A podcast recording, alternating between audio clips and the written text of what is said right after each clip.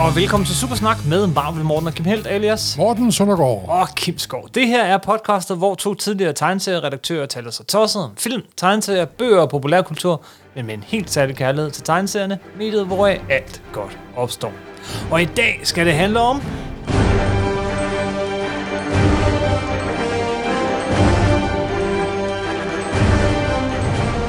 MCU, fordi nu er der jo ikke så lang tid til, at vi skal se Black Widow endelig.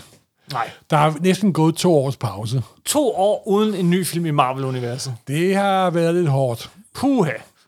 Ja, der er gudslov kommet lidt på Disney+, Plus, men, er det, men alligevel. Yes. Så øhm, vi tænkte, at vi måske lige skulle gennemgå MCU sådan lidt hurtigt. Hele, hele sådan optakten til MCU, Snakke- hvor MCU stammer fra. Ja, snak lidt om, hvor det stammer fra, og så bagefter, så vil jeg sige, har man hørt Supersnak et stykke tid, eller man kan jo også bare gå tilbage i arkiverne, så har vi snakket ret meget om Marvel-filmene. Ja, så vi en har- en, og, Så og vi har valgt at kontakte et andet snakkehoved. Ja, en, der snakker endnu mere, end vi gør. Ja, Og endnu bedre til det. En, Endnu der bedre. også er god til at anmelde film.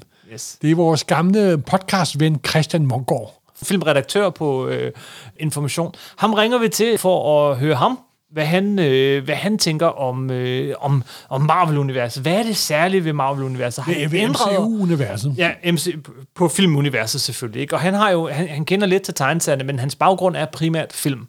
Øh, og hvordan øh, han har set det udvikle sig, og hvordan han øh, tænker, det har påvirket Hollywood. Har det ændret Hollywood? Har det ikke? Og, øh, og hvad, hvad har været særligt godt? Hvad har ikke fungeret så godt? For hans perspektiv på det. Simpelthen. Øh, men altså basically snakke Marvel Cinematic Universe. Netop.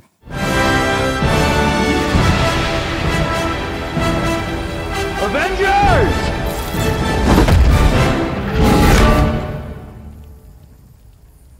Assemble.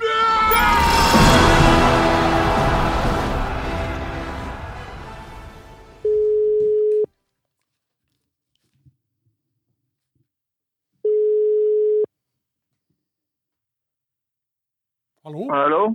Ja, hallo? Hallo? Hej Christian. Hallo? Øh, beklager, Hallo? jeg ringer et, et, ringer et kvarter før. Ja? Hvad, skal vi ringe igen og, og, om et kvarter, eller hvad? Kan I give mig 5 minutter? Jamen, Christian, du har 10 minutter, du har 20 minutter, du har en time, hvis du vil. Kan I give mig 5 minutter? Ja, sagtens. ja, hej. Hej. Tak. Hej.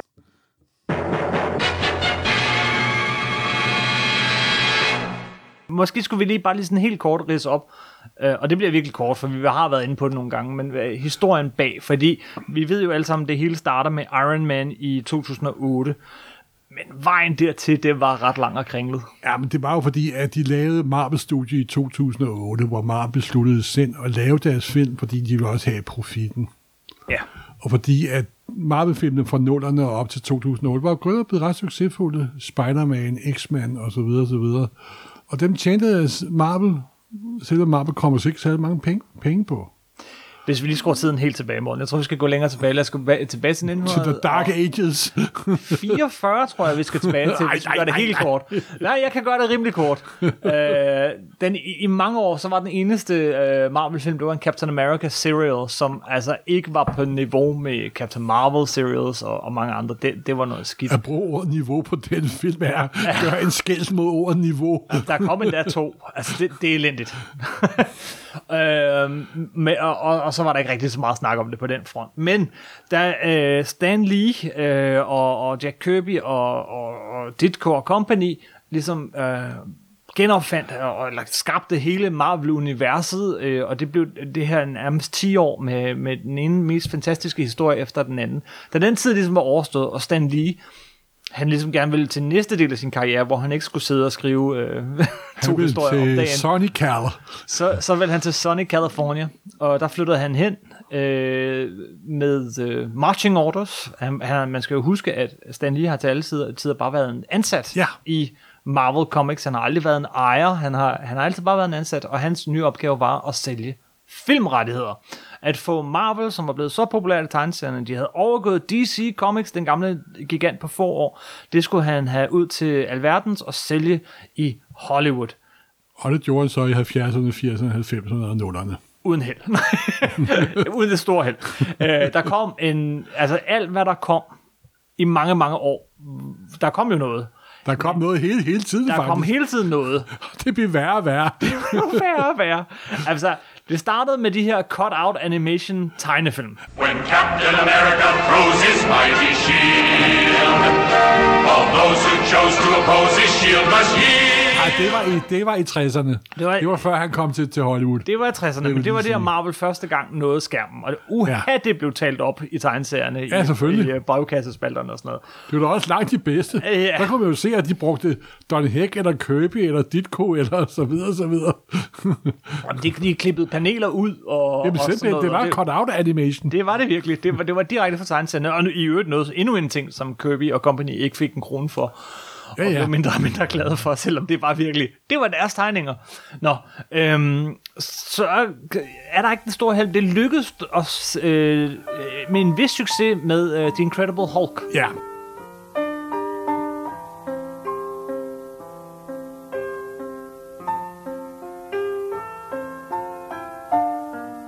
Den blev faktisk en, en succes, kan man sige. Den blev, øh, altså reklamen øh, for den, en af de posters, der kørte og sådan noget, den hed Not a Comic Book Television Show. Jeg skal lige understrege, det var ikke en tegneseriefilmatisering, sådan det var det, og de lavede den lidt om. Men den blev altså meget populær, den serie. Ja, og Også- den kørte ikke i Danmark, men den kørte i Sverige, og dengang kunne man rette antennerne mod vores skandinaviske bror Yes. og se den. Og det var faktisk også ret populært i, I Danmark. i øh, på Sjælland i hvert fald. Ja, hvor man kunne, der hvor man kunne fange Sverige. Ja, simpelthen. Øh, men, og så skulle man jo tro, uha, nu kan vi lave alt muligt. Og man prøvede det også. Man prøvede en Daredevil-serie. Det, det skete aldrig. Man prøvede øh, en, et tor, man prøvede senere en pilot til en, øh, kap, hvad hedder det, øh, Doctor Strange-film, Ja, som heller ikke er værd at skrive hjem om. Den er virkelig ikke god. der er intet af det her, der bare kommer i nærheden af ordet kvali- kvalitet. Der kom en Spider-Man øh, tv-serie, som fik en hel sæson. Øh, og, Ja. og her i Europa Det, det fik en faktisk to sæsoner. To sæsoner faktisk, ja. Og, og, og, og piloten blev omsat til en biograffilm, Ja. som blev sendt her i Europa. Øh, den blev lukket, selvom den faktisk var en moderat Ja, men succes. det var, der var, øh, det er jo ikke altid, at ting bliver stoppet i underholdningsbranchen på grund af dårlige salgstal. Nogle gange kommer der også politik i. Studiet Ja, simpelthen... noget tab for menneskeheden var det altså ikke. Lad os nu, det er fuldstændig ærligt, ikke også? Jo, men jeg kan anbefale så, øh, hvis man gerne vil høre mere om det, gå tilbage og så find det afsnit af Supersnak. Det ligger ikke så langt tilbage, som handler om øh, Spider-Man-filmene, indtil der kom en Spider-Man-film. Ja. Det, det er faktisk et ret sjovt lille kringlet eventyr. Øh, så kom der nogle Captain America tv-film. Øh, det, så i 80'erne, så, så det tætteste vi havde på, der kom faktisk nogle biograffilm, men det var... Uha, hvad har vi? Vi havde blandt andet Punisher øh, med Dolph Lundgren. Direkte gamle til Dolph. video herhjemme, uden kranie på trøjen. Selvfølgelig. Øh, vi havde en Nick Fury. Med øh, Dolph. Nej, nej. med Hoff. Det var Hoff. Dolph og Hoff. Hoff fra Baywatch og Knight Rider. Og øh, senere Guardians of the Galaxy. Hvor, hvor i volume 2. Øh, og øh, det største, den største satsning, ikke det største, den største satsning var i virkeligheden en lidt obskur Marvel-karakter, nemlig, øh, men, men til gengæld sammen med George Lucas. Jimmy, do you like see what I see? A talking duck? Yeah, that's it. I've been doing too much toot. Shoot! Fly away! No one laughs at a master of quack fu. Howard the Duck. Howard the Duck. Som der heller ikke satte verden i brand. Det gjorde den ikke. det, er en virkelig, Den virkelig satte mærkelig verden i film. en helt anden tilstand. Det er en virkelig mærkelig film.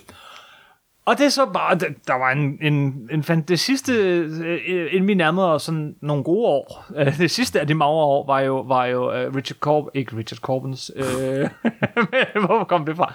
Øh, den her øh, Fantastic Four-film. Du går helt ned til den brændte makronbund, hva'? Jo jo, men det var Du- også lige før, lige før, Lige før. ja, lige der, da det var aller værst. Ja, det det, som var så dårligt, så at vi ret, der nu havde købt rettigheden til Marvel, sådan ligesom, øh, hvad hedder det, øh, sørget for, at den aldrig blev udgivet. Ja, Okay.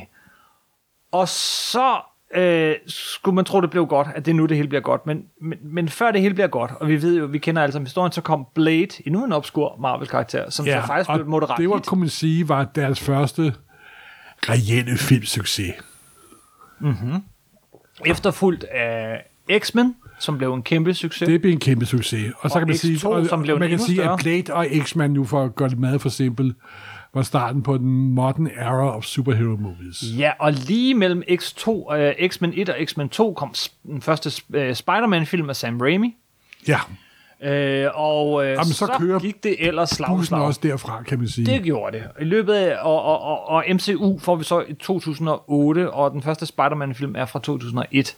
Så det går rimelig hurtigt, og vi får alle X-Men-filmene, vi får to forfærdelige Fantastic Four-film, vi får alle de her ting. Men Marvel tjener næsten nulleren skid på det hele.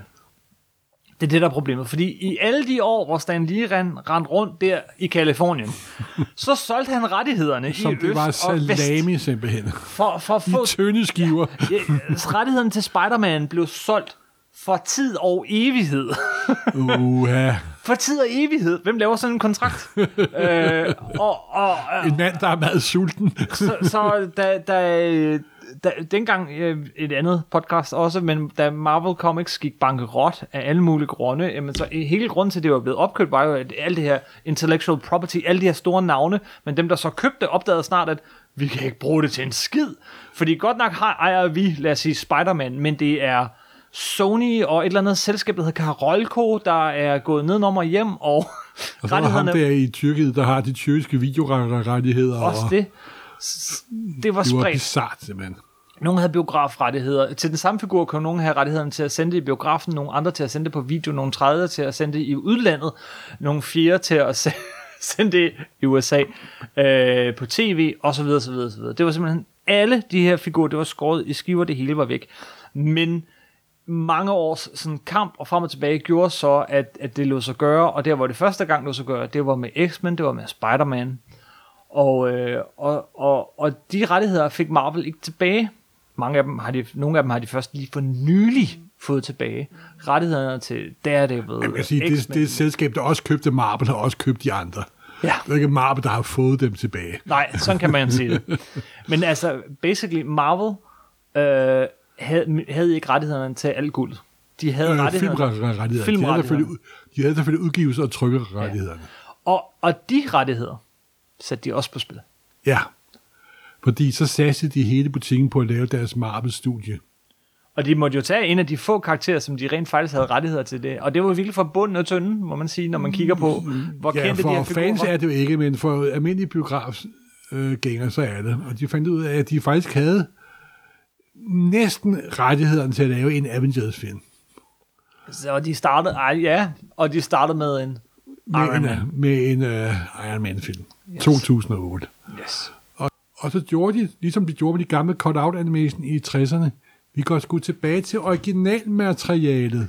Det er en vild idé. Ja, I stedet for at tage, idé. lad os sige, Fantastic Four og sige, det laver vi lige om. Ja, fordi nu kører vi noget, folk kan genkende, og så laver vi det om, så folk ikke kan genkende det. Det har bare været Hollywoods modus operandi i årvis. Fuldstændig, fordi det er jo Hollywood. Yes. Nå, summa summarum er, at der kom i 2008 den første film fra Marvel Studios, lavet af folk, der vidste, hvad det drejede sig om. What's going on here? Let's face it, this is not the worst thing you've caught me doing.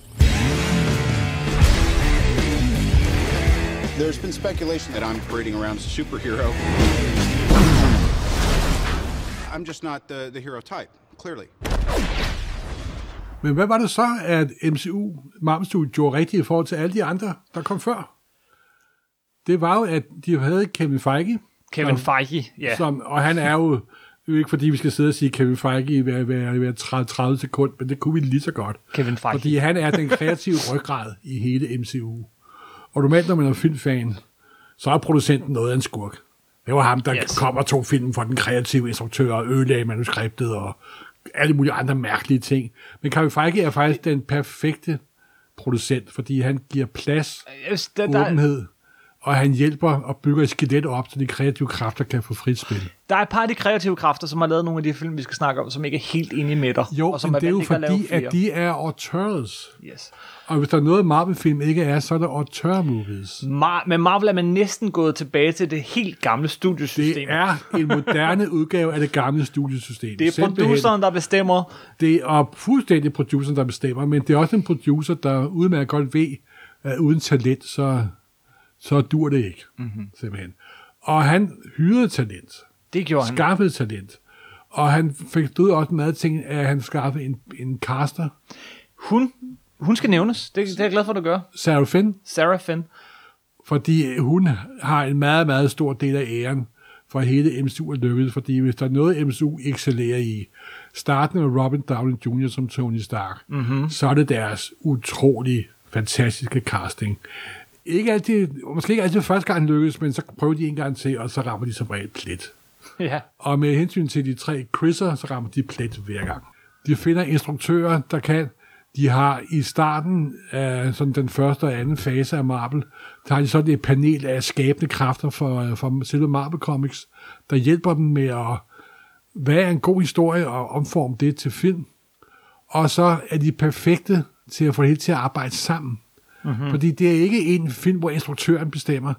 Det er, nu for at bruge en slidt frase, det er verdens dyreste tv-serie simpelthen. ja. Men det er, alle film er meget ens. Og det er også det, som folk tit brokker sig over. Jamen, de er ens. Og ja, det er de. Fordi det er MCU-film. Det er ikke en Favreau-film eller en øh, øh, Ditten og Datten-film. Det er en MCU-film. Og det er det, der er det allervigtigste. Men for at det skulle lykkes, så skulle den første film blive en succes. Og det gjorde det.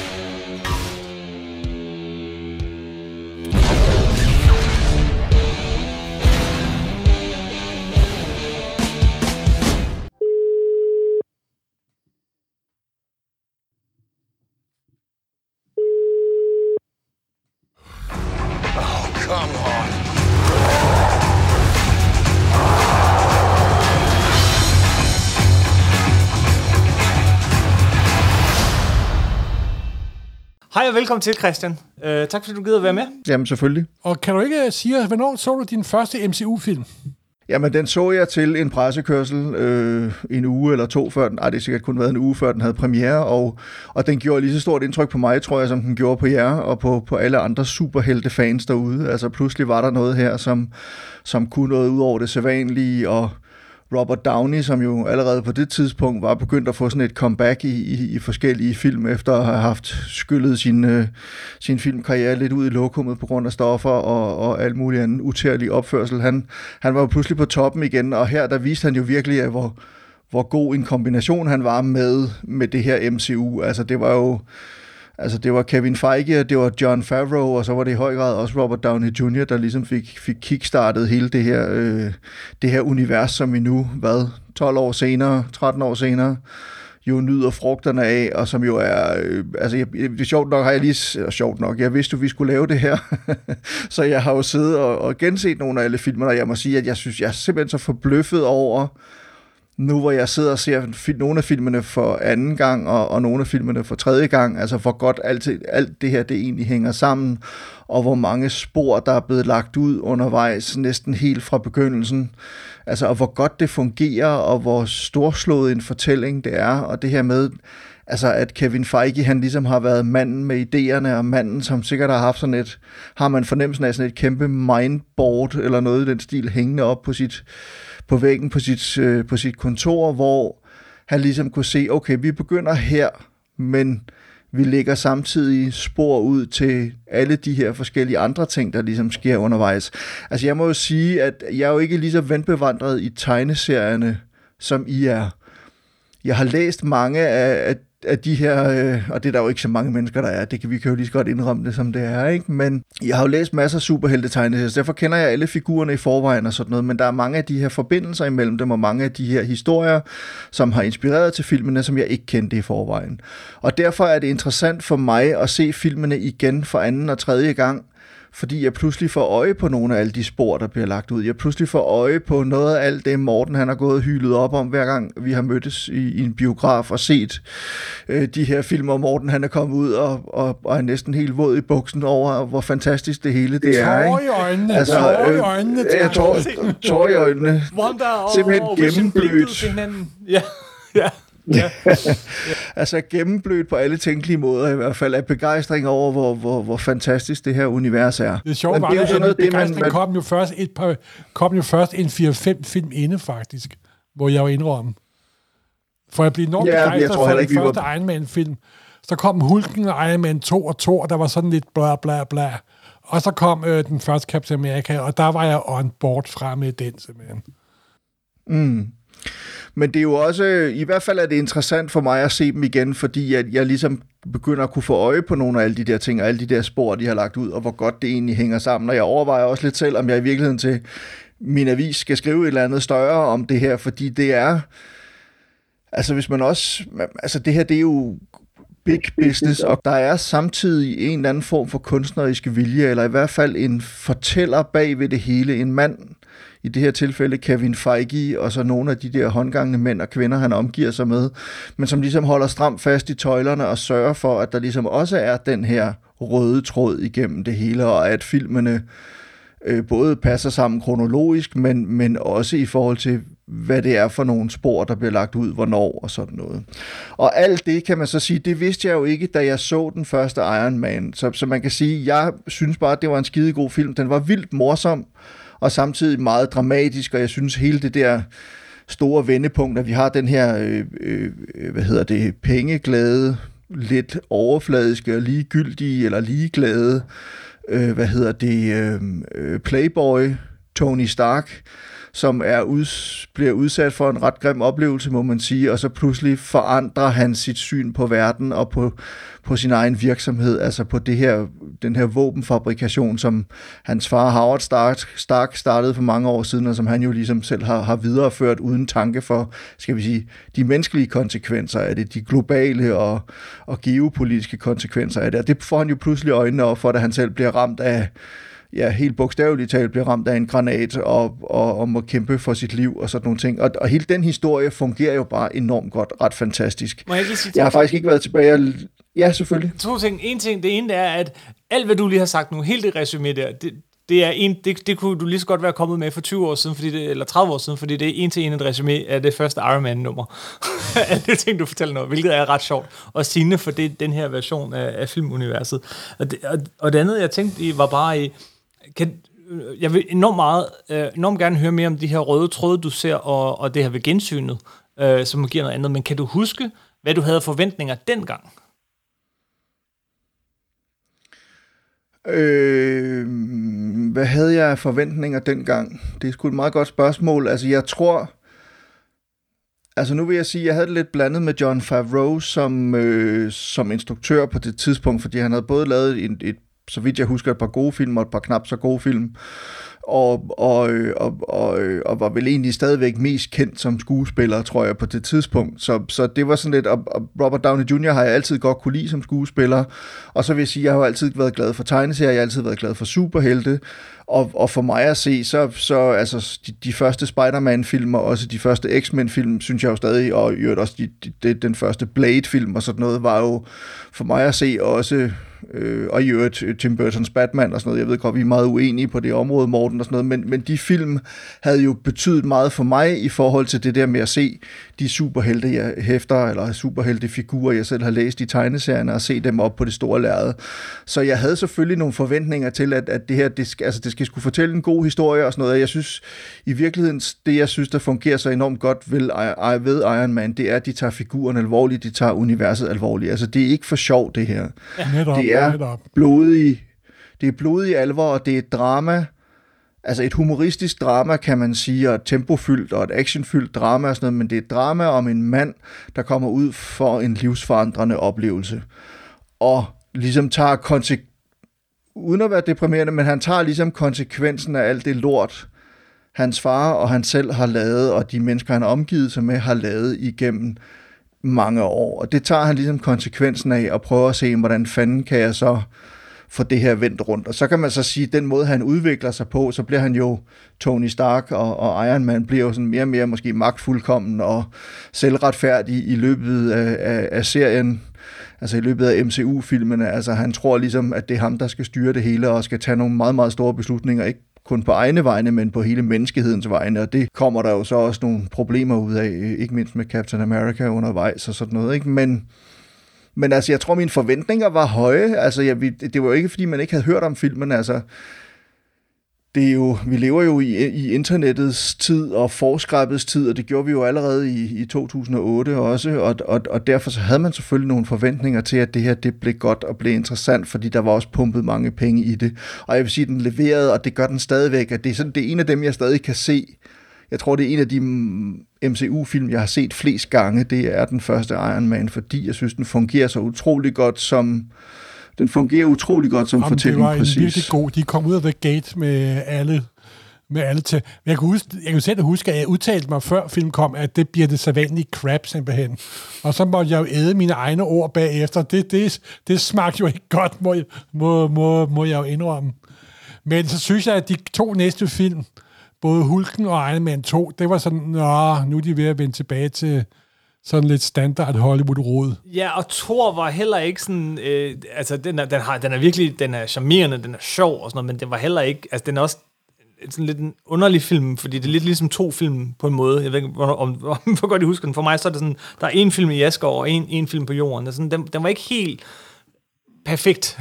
det er måske et stærkt ord at bruge. Nej, men altså, det var ikke helt så sige, at- vellykket som, som Captain America og fremad, i, synes jeg. Nej, men så må jeg jo sige, når jeg så er gået tilbage og se nummer Hulk og Iron Man 2 og Thor, Ja. så når jeg har set dem mange år senere, fordi jeg har set alle de andre film utallige mange gange, så er jeg jo meget mere mildt stemt over for dem, end jeg var dengang, kan jeg huske. Fordi der var jeg sådan lidt meget en sædvanlig mavesuger, Søndergaard og så videre. H- h- hvordan har du det med det? Med, det, med de andre, de næste film i rækken?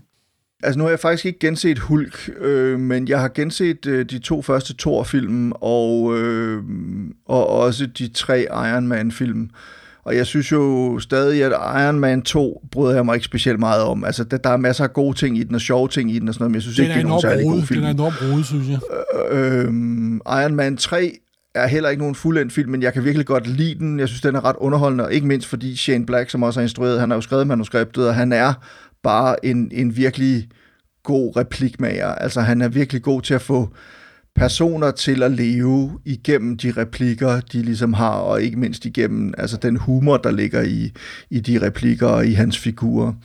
Øhm, Thor-filmene, jeg kan godt lide den første film, den anden film, øh, som jeg også lige har genset, er jeg ikke helt vildt begejstret for heller.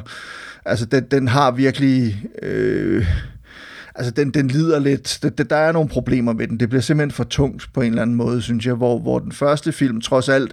Fordi det igen... Altså, jeg, jeg tror også, en af de ting, som, som gør, at, at, at de her film for mig fungerede, det var også bare sådan visuelt og i forhold til at kunne fordybe sig i det her univers, altså troværdigheden i universet, det her med at tage, altså noget af det, som computerteknologien jo har gjort muligt, det er, at der er ikke noget i dag, der ikke kan lade sig gøre. Det vil sige, at alt afhænger af, hvad for nogle historier man har at fortælle. Hvis man ikke kan finde ud af at fortælle en god historie, så kan det jo nærmest være ligegyldigt med alt det flotte.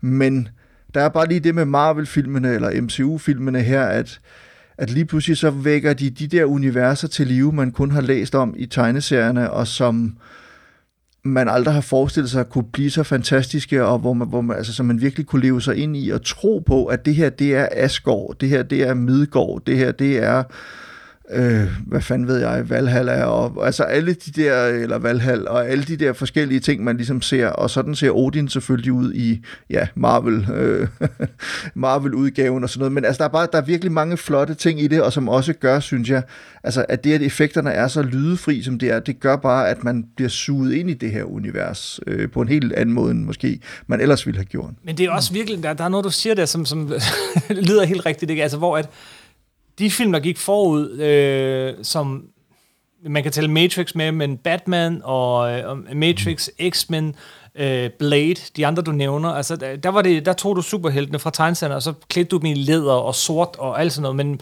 men MCU, det var, de var ikke bange for at have en, en gylden mand og en rød og en... altså, for, for tingene til at ligne, hvad de lignede tegneserierne. Og så tror jeg også, at det, Ej, som MCU gjorde allerbedst, det var, at de var ret godt øh, castet, nemlig. Mm. Jamen, det var også det, jeg ville sige. Altså, det, det, altså, fordi du har fuldstændig ret, Kim, i det der med, at, at det er utrolig kulørte film, og de, de tager ligesom den der kulørthed på sig, om jeg så må sige, og tager den alvorligt. De laver ikke sjov med den, de tager det sgu for pålydende. Og, og jeg tror, det er meget vigtigt, at når man laver sådan nogle film her, at for eksempel ja, de første Fantastic Four-film, der kom, synes jeg var aldeles redselsfulde, fordi Det er de de stadig. tager ikke universet de tager ikke universet eller figurerne alvorligt. De laver sjov med det. De står hele tiden og blinker ud til publikum og siger, se hvor fjollede vi er, se hvor fjollede vi ser ud. Det kan godt være, at vi render rundt i spandex, men vi mener det ikke alvorligt. Og, og det, der gjorde MCU-filmene ligesom det, de sagde, jamen prøv at høre, vi tager det her alvorligt. Altså vi siger, at det her det er store mytologiske fortællinger på niveau med alt muligt andet, hvad enten det er Ringenes Herre, eller Harry Potter, eller øh, Dr. Chivago, eller hvad fanden havde han, altså, hvad hedder det, Lawrence of Arabia, eller Sound of Music. Det er simpelthen, det er det helt store udtræk øh, i følelser og dramatik og udstyr og kulør og musik, og jeg ved fandme ikke hvad, og effekter. Og så tager vi det alvorligt hvis man ligesom bare siger, at det hele er for sjov, hvis der ikke er noget på spil i de her film, så er det jo ligegyldigt. Men der er jo nemlig noget på spil hele tiden. Der er menneskeliv på spil. Det er jordens skæbne, og det er de enkelte helte og deres pårørende, der hvis liv er på spil. Altså, der er jo også, og det er jo også en af de fantastiske ting, der er jo superhelte, der er døde undervejs i løbet af de her nogle 20 film, de har lavet efterhånden. Og, og det gør bare, at det hele Altså, det er ikke ligesom med James Bond. Altså, det kan godt være, altså, jeg vil sige, det kan godt være, der er mennesker omkring James Bond, der dør, men James Bond dør jo aldrig selv, og det vil sige, er der nogensinde noget for alvor på spil i James Bond-filmene? Det kan man diskutere, men det synes jeg, der er i MCU-filmene, fordi der faktisk er mennesker, der dør øh, undervejs, og, og hvis liv virkelig er, er, er truet og sådan noget. Og det gør bare, at, at det også har en stærk, altså, eller Game of Thrones var jo også en af de der, hvor man lavede sjov, men man vidste aldrig helt, hvem der, der, der, der dør som den næste. Altså at George Martin, han ligesom gjorde en dyd ud af at overraske sine læsere, og, og tv-serien dermed også overraske sit publikum hele tiden. Og det, jeg synes, der er noget af det samme i MCU, altså at man bliver ligesom, der er hele tiden noget på spil, og derfor bliver man også overrasket. Man kan blive overrasket i løbet af de her film, også selvom de forholder sig til de der tegneserier.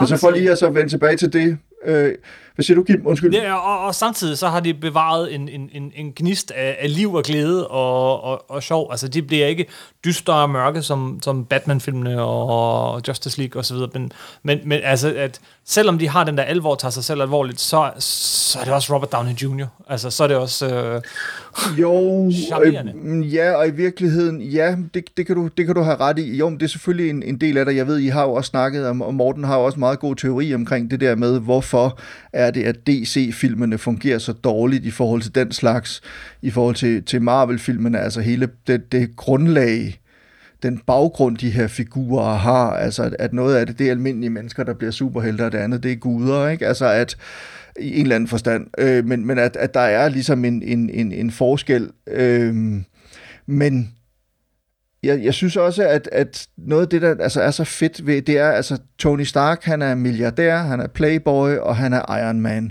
Men han er også et ganske almindeligt menneske med storhedsvandvid og øh, øh, altså en, en humor, som altid, eller som ikke altid er lige velplaceret, og, og nogle gange en, en mangel på respekt for, for andre menneskers liv og, og, og førlighed og sådan nogle ting. Øh, Thor er en gud men han er også en mand, der kæmper med kærligheden og med at leve op til sin fars forventninger og øh, elsker sin halvbror Loke, selvom Loke er det største, dummeste svin, der nærmest findes. Øh, ikke bare på denne jord, men i alle 47 universer, eller hvor mange det nu er.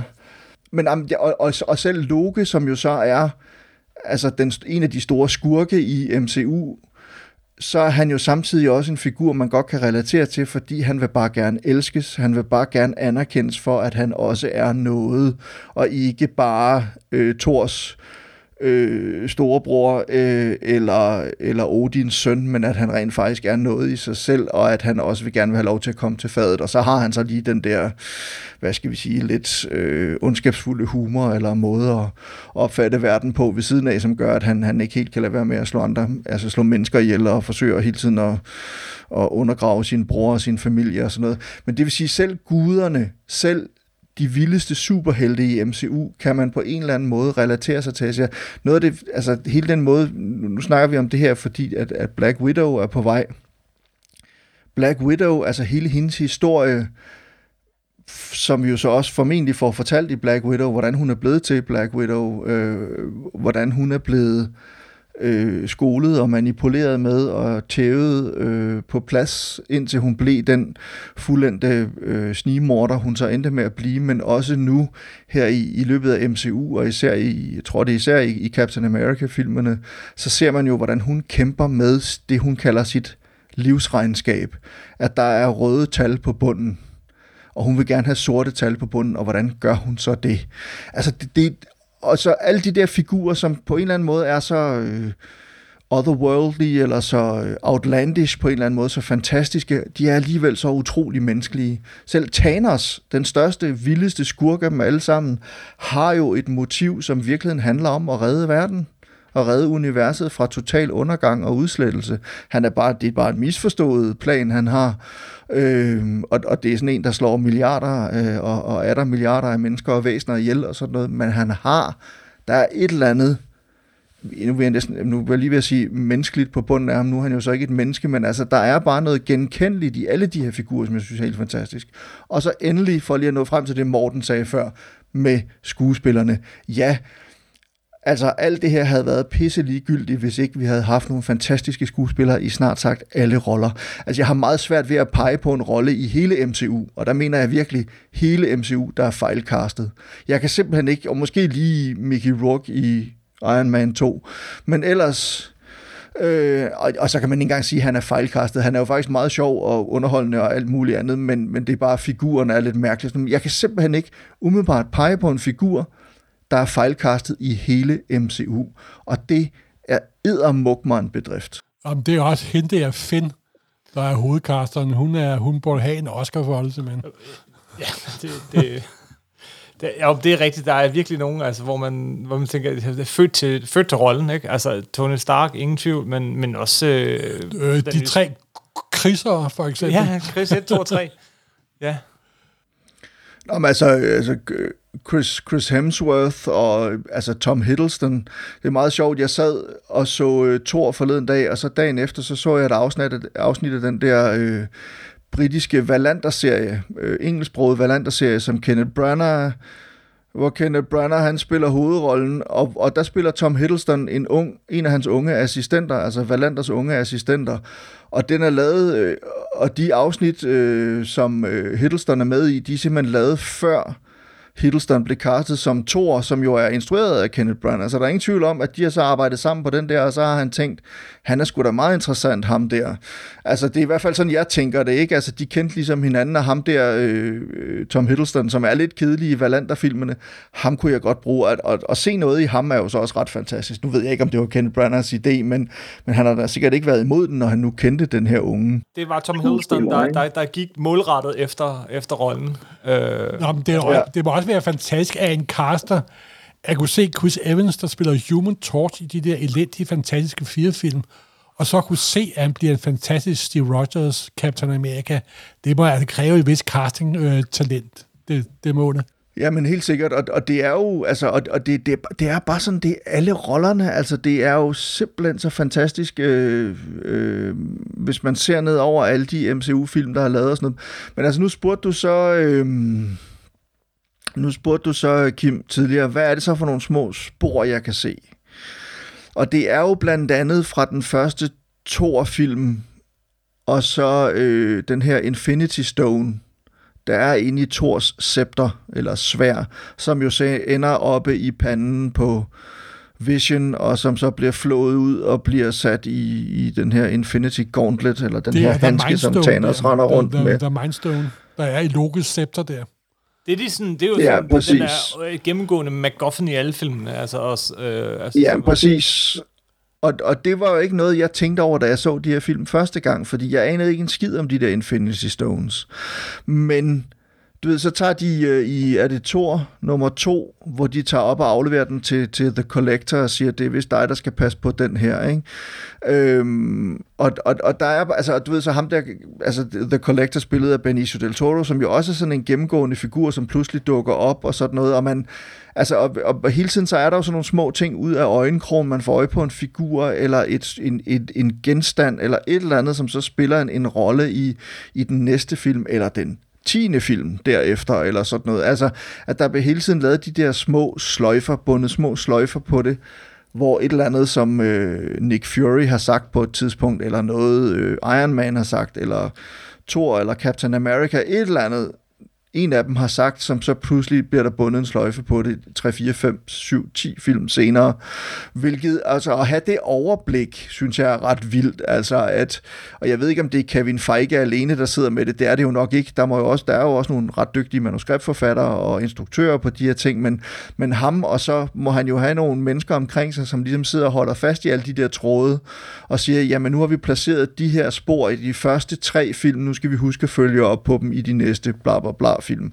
Og det der med at bygge og lave så forskellige artede film, Ja, det er jo så det og så alligevel få dem til ja. at få Ja, men så forskellige artede film, også genremæssigt, sådan set. Det er jo alle sammen superheltefilm, men genremæssigt, så kan de alligevel noget forskelligt langt, de fleste af dem.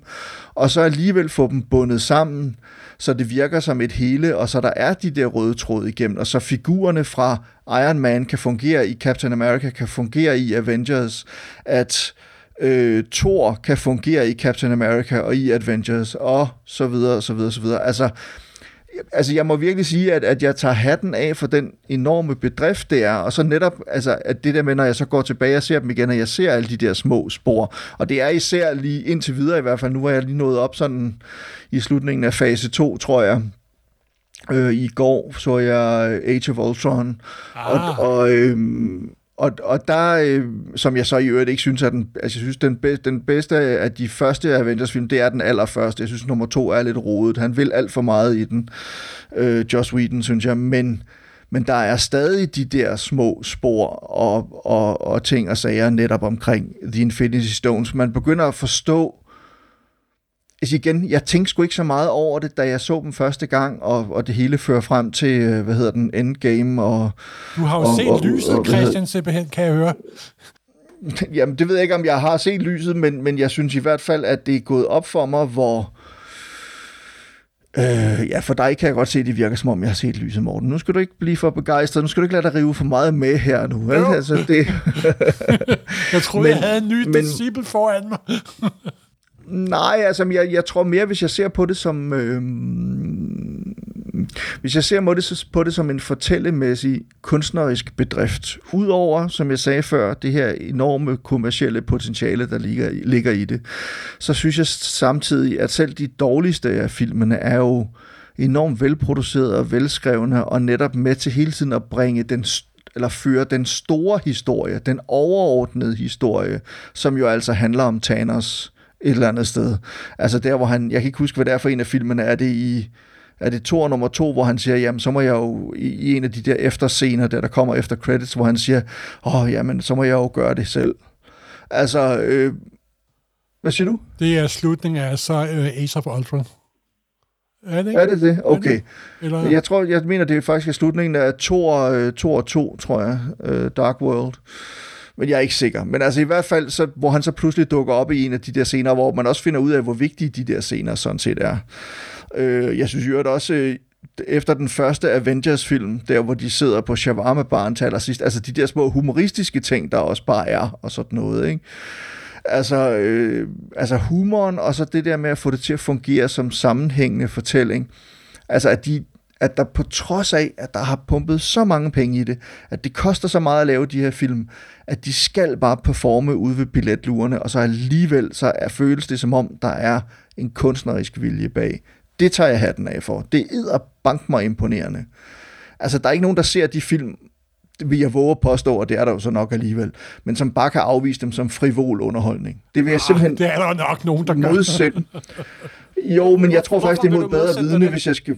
Ja, altså, Nej, men jeg, kan du jeg prøve tror simpelthen, det er mod bedre vidne, hvis de gør det, fordi filmene har en dybde og en tyngde og en omgang med figurer og med fortælling og med replikker og med Jamen, kan du- kan du prøve- mytologier og så videre. Prøv at være ja. lidt konkret der. Altså, hvor er det, du ser det, at det ikke bare er Chewbacca bang under? Altså, hvor, hvor ser du de, de der ting? Fortællemæssige... Jamen, det, og- jamen det, øhm, jeg synes jo sådan set, jeg allerede har sagt det i og med, at den første Iron Man-film er buller og brag og alt muligt andet, og Iron Man, der bekæmper terrorister og så videre, eller den her jernmand, der bekæmper terrorister, den her superhelt, der bekæmper terrorister og alt muligt andet. Men det er også historien om en mand, der forandrer sig, og som går fra at være lidt en skiderik til og forsøge at redde verden, og ligesom se sig selv i øjnene og sige, okay, den måde, jeg har levet mit liv på, er måske ikke den fedeste måde, jeg har levet mit liv på. Altså, jeg har ligesom valgt at leve sådan et ansvarsløst liv, hvor det går ud over, altså min måde at leve på går ud over alle mulige andre mennesker. Ikke kun dem tæt på, men faktisk mennesker over hele verden, fordi de køber mine våben og alt muligt andet. Det er jo også en af pointerne i uh, Age of Ultron, hvor vi jo øh, første gang møder de her øh, to tvillinger, øh, Wanda og, hvad fanden er det, broren hedder? Det har jeg pludselig glemt. Petro. Maximov. Petro, hvor vi møder de her tvillinger, som jo øh, frivilligt har underkastet sig Oberst Strikers øh, øh, hvad hedder det, eksperimenter, og nu er blevet enhanced, altså blevet en form for mutanter, og pludselig har superkræfter, og hvad skal de bruge dem til? Jamen dem skal de bruge til at hævne sig på Stark, fordi hans øh, granater var øh, med til at smadre det hjem, de havde, og slå deres forældre ihjel. Altså de lå i flere dage i murbrokkerne under det her hus, der var sprængt i luften, og kiggede på en udetoneret granat fra øh, hvor der stod Stark Industries på siden af den, og det er ligesom det eneste, de kan tænke på, det er deres hævn og sådan noget.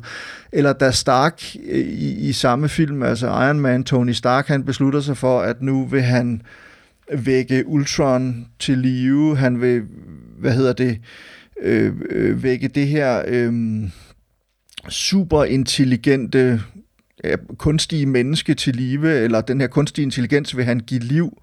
Den her kunstige intelligens, han finder inde i The Infinity Stone, øh, eller The Mind Stone, at, at, den vil han, øh, at det her væsen vil han give liv, fordi det er det, der skal til for at beskytte verden mod de, øh, hvad hedder det, øh, øh ja, ondsindede aliens, der kommer ud fra det ydre rum og bare vil, øh, øh hvad hedder det, erobre, og, øh, erobre jorden og slå, og slå menneskeheden ihjel.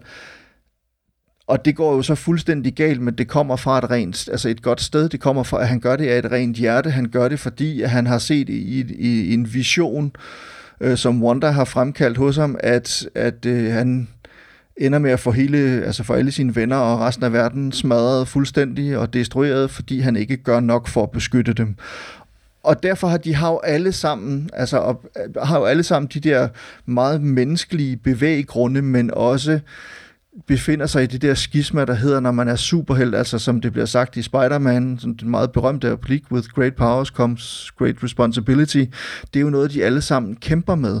Og det er der, hvor jeg ser, at de her film filosofisk, menneskeligt, socialt, øh, altså politisk, på alle mulige andre måder, lige trænger et lag længere ned, end så mange andre film af den slags forsøger at gøre. Der er jo også hele, altså hele Civil War, hvor du har Altså, som jo er sådan en, en, en diskussion om, hvilke kræfter man må, eller hvor, hvor meget magt man må give en stat, hvor du har Captain America på den ene side, som ligesom, altså den her do-good, øh, all-American soldat, som ender med rent faktisk at bryde med sine regeringer, med sit land, fordi han mener, de overtræder deres beføjelser i forhold til, hvad man kan tillade sig som stat og som øh, Øh, som øvrighed, som myndighed, og så har vi jo så Iron Man på den anden side, fordi han mener, at man kan ikke gå langt nok nærmest, altså ligesom en, i tråd med det her, han nu gør med Ultron og sådan noget, det er jo så det, der kommer i Captain America Civil War. Altså der er simpelthen så meget på spil, menneskeligt, politisk, på alle mulige måder i de her film, at og hvor de også kommer til at spejle ikke bare os som mennesker og de ting, vi selv personligt går og slås med, men også verden, hvordan verden ser ud geopolitisk, altså i forhold til de der store moralsk-etiske diskussioner omkring øh, krig, omkring øh, mål og midler og alle sådan nogle ting, synes jeg. Jeg synes, det er så fascinerende, at man kan rumme det i det, der er stor, bred, kommercielt orienteret underholdning for det bredest mulige publikum overhovedet, der kan man rent faktisk også godt gøre folk klogere. Jamen, øh, jeg tror, vi sidder bare øh, ja, nikker, nikker, nikker. Og vi har svært ved at få armene ned.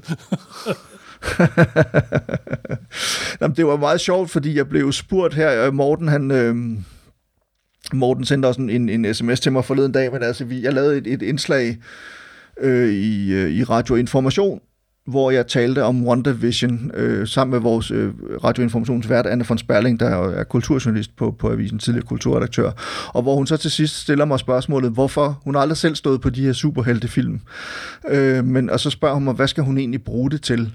Og der prøver jeg jo så netop at sige nogle af alle de ting, jeg lige har sagt nu, altså hvad det er, der gør, altså de er de her moderne, jeg kommer jo også selv ind på det i, i den bog, I har lavet om superhelte, altså øh, hvor, hvor det jo handler om, at det, det er moderne mytologier, og nogle af dem har udgangspunkt i, i, i kristne myter, nogle af dem har udgangspunkt i den græske mytologi, eller i den nordiske mytologi, eller alle mulige andre steder. Altså, det er de store fortællinger om at være menneske lige nu og her, de, er, bliver faktisk, de rummes jo faktisk i de her superheltefortællinger.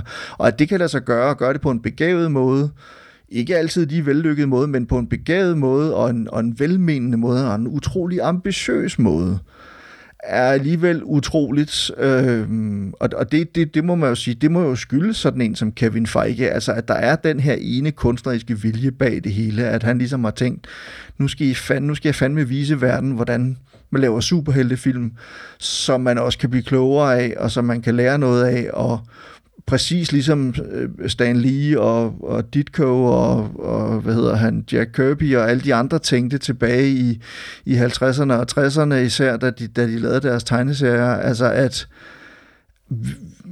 det skader jo ikke at vi prøver at gøre vores læsere eller vores publikum en lille smule klogere. Det er kulørt, og det er underholdende, og det er let fordøjeligt, men det skader jo ikke, hvis de samtidig lærer nogle gode værdier, eller får nogle gode værdier med sig, eller, eller i hvert fald et mere nuanceret blik på, hvad, hvordan, hvad, hvad verden egentlig er for et sted, og, og hvordan man skal opføre sig som menneske og som individ og sådan nogle ting. Men men lad os lige prøve at blive ved det spor så et øjeblik. Øh, når, nu du nævner Kevin Feige af flere gange, altså, øh, hvordan, hvis man lige zoomer lidt ud, fordi vi er helt med på, du siger alt rigtigt, så vi er helt med på, hvor fantastiske de er, de her film, og hvad, også meget enig med nogle af de ting, der gør dem fantastiske, som er det, det, det menneskelige, men også det, det større, det mytologiske, alle de her ting.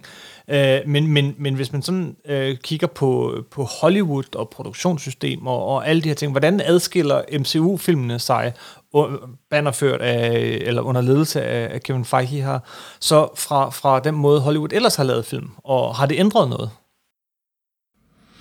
Jeg ved sgu ikke, om det har ændret noget. Det er jeg ikke sikker på. Altså tværtimod faktisk, fordi Altså det Kevin, Feige, det Kevin Feige har gjort er et mesterstykke, det er der ikke nogen tvivl om, og det bliver meget svært at gøre noget lignende nogensinde, om jeg, om jeg så må sige. Altså jo, George Lucas han gjorde det til en vis grad også, eller har til en vis grad også gjort det, og Lucasfilms har gjort det med øh, med Star Wars-universet, og man kan også argumentere for, at Pixar har gjort det samme med sine film, og Disney har gjort det samme med sine animerede øh, øh, klassikere, som de jo hedder også, selvom de er sprit nye. Så, øh, men, men jeg tror i virkeligheden, altså det, det der jo sker, det er, at Kevin Feige, han jeg, jeg, man kan sammenligne ham med en mand som Hitchcock i virkeligheden, fordi det Hitchcock gjorde, det var, at han gik ind og sagde, jamen nu laver jeg øh, bred underholdning for så stort et publikum som overhovedet muligt, men jeg putter alt muligt våget omkring seksualitet, omkring psykologi, omkring mennesker ind i filmene samtidig. Så det kan godt være, at de morer sig, eller gyser, eller, eller, eller synes, det er vildt spændende, eller underholdende, eller hvad ved jeg, mens de ser filmene, men jeg får samtidig fortalt noget om, hvordan jeg synes, verden hænger sammen, og hvordan mennesker fungerer. Det var jo ligesom den trojanske hest, han havde. Altså at så længe han formåede at, at gøre det så bredt og underholdende som overhovedet muligt, så kunne han jo næsten snige hvad som helst ind i sin film. Christopher Nolan gør til en vis grad også det samme i dag. Han laver stort bredt underholdende film, hvor han samtidig prøver at fortælle nogle lidt mere forpligtende historier. Og det kan kun, det kan kun lade sig gøre, fordi de er succesfulde. Altså hvis øh, hver gang Hitchcock han lavede et flop, det var ikke fordi han lavede så mange af dem, men hver gang han lavede et flop, så var det jo også svært at få finansieret den næste film. Sådan er det jo også, altså for Christopher Nolan nu har han jo faktisk lavet lidt et flop med Tenet, i hvert fald i forhold til, hvad folk havde regnet med. Den har ikke tjent særlig mange penge i forhold til, hvad den egentlig har kostet at producere. Spørgsmålet er, hvad får han lov til at lave næste gang? Nu vil jeg så sige, at han har så meget i banken, fordi alle hans andre film, alle hans øvrige film har jo tjent så sindssygt mange penge. Så må ikke Warner Brothers stadigvæk giver ham fuldstændig fri tøjler, eller Fox, eller hvor han nu går hen, fordi han er sur på Warner Brothers lige i øjeblikket. Øhm, så spørgsmålet er, om han ikke får lov til at lave det, han har lyst til. Men hvis han laver to eller tre film i træk, der flopper, så får han ikke lov til at lave mere. Det samme med MCU. Hvis Kevin Feige var startet med et flop, hvis Iron Man var blevet et flop, og havde været en virkelig dårlig film, så havde vi ikke set MCU. Så havde det været død, dødfødt ved, ved starten. Ja, det Og det er lave også det, det handler om. Ja, de har lavet Ja, ja, nogle undskyld, jævnt succesfulde film, som så bare voksede og voksede og voksede i budget og popularitet. Og det er, vi er nærmest nået derhen nu, hvor selv en svag MCU-film, en knap så god MCU-film, stadig bliver set af en milliard mennesker og, og, og, og, og, og, øh, og tjener sindssygt mange penge ind, og, og, og dermed også gør det muligt at lave den næste film. Altså det bliver sådan en selvforstærkende mekanisme. Og jeg ved ikke, hvor stor en indflydelse det har haft på Hollywood, men Hollywood er jo et sted, altså, den amerikanske filmindustri er jo et frygtsomt sted. Altså, det er jo et sted, hvor man er bange for at tage for store chancer af frygt for at tabe alt for mange penge. Men så længe man tjener penge på at lave det, man laver, så bliver man ved ad nauseam. Altså, så bliver man jo ved med, og jeg kan da også godt mærke indimellem, at jeg har været lidt træt af at se flere superheltefilm, men omvendt, det er bare så godt lavet, at det er svært at være sur ret længe, når man endelig sætter sig til, til rette i biografsædet, og det går i gang. Det er så fantastisk godt lavet, at det er svært at, være, at blive ved med at være sur. Ja, så længe de er gode. Så, eller, eller utilfreds, eller ja, så længe de er gode. Altså i virkeligheden, og, og det er jo nok også derfor, jeg, jeg tror, de, der er flere mennesker, der er trætte af, af DC-filmene og Warner Brothers på den front, end de er af, af Disney og, og Marvel, fordi Marvel har bare formået at holde et meget, meget højt bundniveau og ofte med deres film faktisk overrasket positivt, selvom man i forvejen, når man går ind og ser dem, har store forventninger. Så jeg tror, altså Kevin Feige, altså jeg vil sige, det er jo ikke fordi, han har ramt plet med alle, hvad er det, 22 film, ikke? Øh, tre- 23. 23. Det er jo ikke, fordi han har ramt plet med dem alle sammen, men altså, det er svært at pege på no, jo, igen, Iron Man 2 er måske ikke verdens bedste film, eller 2 og 2 for den sags skyld. Men, men, det, men de har alle sammen nogle kvaliteter, og de kan alle sammen et eller andet, og de føjer sig alle sammen enormt flot til den der store overordnede fortælling, som MCU er i gang med at fortælle, og som jo sådan set er fortalt færdig nu, og så er spørgsmålet så, hvor skal vi så hen med de næste film og de næste historier? Altså, jeg tror, så det han har gjort rigtigt, Kevin Feige, det han har gjort i gåsøjne anderledes, det er, at han har bare været pisse dygtig til at fortælle og vælge de rigtige instruktører, de rigtige manuskriptforfattere, de rigtige producer, og så fortælle de rigtige historier. Kan han blive ved med det? Det er så spørgsmålet. Altså, Det lykkedes ret længe, over øh, hvad, øh, 12 år, og øh, ja. Men jeg må da sige, at den, Jamen, det nye, det. at den nye omgang med WandaVision, det tyder på, at han også tør, at han også tør eksperimentere og tage chancer. Jeg synes, de har eksperimenteret hele vejen igennem. Altså, de kunne bare lave Origins hele vejen igennem, men Ant-Man var en heist-film. Uh, Guardians of the Galaxy var der ingen, der troede på, uh, uh, uh, og så alligevel. Altså, uh, Jo, men det er også det, at de kan finde nogle kreative kræfter, uh, ved Taiti Vikiki og andre, og putte dem ind i den her Marvel-produktionsmaskine. Og så får de alligevel lov til at bruge deres kreative energi på det.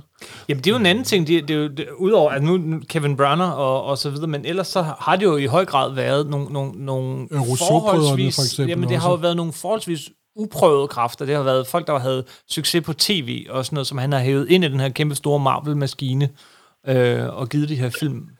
Det er vel også en del af Ja, altså, ja, det ved jeg ikke. Det ved jeg faktisk ikke, om jeg er helt enig i. Altså, det er uprøvede navne, men det er i hvert fald ikke blockbuster-navne. Altså, man kan sige, Russo-brødrene øh, kom jo blandt andet fra Community, som jeg synes er en af de mest fantastiske tv-serier nogensinde. Øh, virkelig, virkelig underholdende og, Der er og velskrevet. til A, A Hollywood-budget. Det er der, men det de så har turet også med Taika Waititi og med James Gunn, det er at tage instruktører, som kommer fra arthouse-miljøet, eller fra det skæve, skævt humoristiske miljø, om jeg så må sige, men som jo så stadigvæk har en forståelse for, hvad det er for et univers, de bevæger sig ind i, og hvad det er for nogle figurer, de har med at gøre. Altså, og, og det, det i sig selv er jo også enormt fascinerende, at det rent faktisk kan lade sig gøre at finde nogle instruktører, som, hvor man umiddelbart tænker, ah, skal James Gunn nu lave en stor superheltefilm, eller skal Taika Waititi nu lave en stor superheltefilm, eller skal øh, øh, Russo-brødrene nu også til at instruere og sådan noget, og, og det viser sig jo, at det kan de godt, og, og det er jo også i virkeligheden, altså den, der var salig Mogens Vemmer, som var leder af BRU-afdelingen ude i Danmarks Radio øh, fra begyndelsen, da den ligesom blev oprettet, og, og, og så i, hvad, sådan noget 40 år, øh, øh, noget der ligner 40 år, eller sådan noget, han døde her for et par år siden. Men han sagde jo altid, at, at en gang jeg var ude og interviewe ham om det, hvor, hvor, hvad fanden er egentlig hemmeligheden? Han sagde, jamen hemmeligheden er bare at over og omgive sig med mennesker, der er mere dygtige og mere begavede end en selv, og så sørge for at beskytte dem mod beskytte dem mod the powers that be. Altså det vil sige, BAU fungerede jo nærmest som en selvstændig enhed i Danmarks Radio, hvor Mogens Vemmer han sad og sørgede for, at hans ansatte, eller alle dem, der var under ham i den der afdeling, de havde frie rammer til at lave, altså at folde sig ud og lave alle de skøre ting, de ligesom havde lyst til. Og hvad har det resulteret i? Ja, at dansk børnetv at dansk børnetv er, er legendarisk, i hvert fald var det i mange år, og der kom virkelig mange fantastiske ting ud af det. Og det samme med Kevin Feige. Han holder de stramme tøjler, men det er også ham, der ligesom, tror jeg, er en garant for, at Marvel ikke, eller Disney ikke nødvendigvis kommer og blander sig i, at hvordan James Gunn han laver, øh, øh, hvad hedder det, øh, øh, Guardians-filmene, eller, eller Taika Waititi, at han pludselig knaller helt ud i, øh, i 2 og 3, og nu formentlig også i 2 og 4. Ikke? Yes, yes. Altså, altså det, det, det, det der med at give skæve hjerner, kreative kræfter mulighed for, altså give dem nogle rammer at arbejde indenfor, og så sige, jamen her har I mulighed for sådan set at lave, hvad I vil. I skal bare gøre det inden for de her rammer, og I skal gøre det med respekt selvfølgelig for figurerne og for universet og sådan noget, men ellers så har I faktisk lov til at lave mere eller mindre, hvad I har lyst til.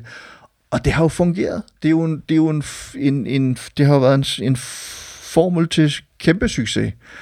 Øhm, problemet er så, at så er der nogle andre, der kigger på det, og så siger de, så hyrer vi skulle lige Zack Snyder ja. til at, øh, at, at gøre det samme over på, på, på, på DC, øh, på DC-filmene og sådan noget. Men problemet er bare, at Zack Snyder, han er ikke nogen Kevin Feige. Feige, og han, øh, altså jeg kan godt lide Zack Snyder på mange måder. Jeg synes, han har lavet flere gode film og sådan noget, men han er også bare, mm, mm. altså den måde, de anskuer tingene på derovre, eller den måde, han ser det på, er i hvert fald en markant anderledes end... end men, men omvendt, så kan man sige, altså filmene, selvom de, mange af dem virkelig har været dårlige, så har de jo tjent sindssygt mange penge og sådan noget. Så det er jo også...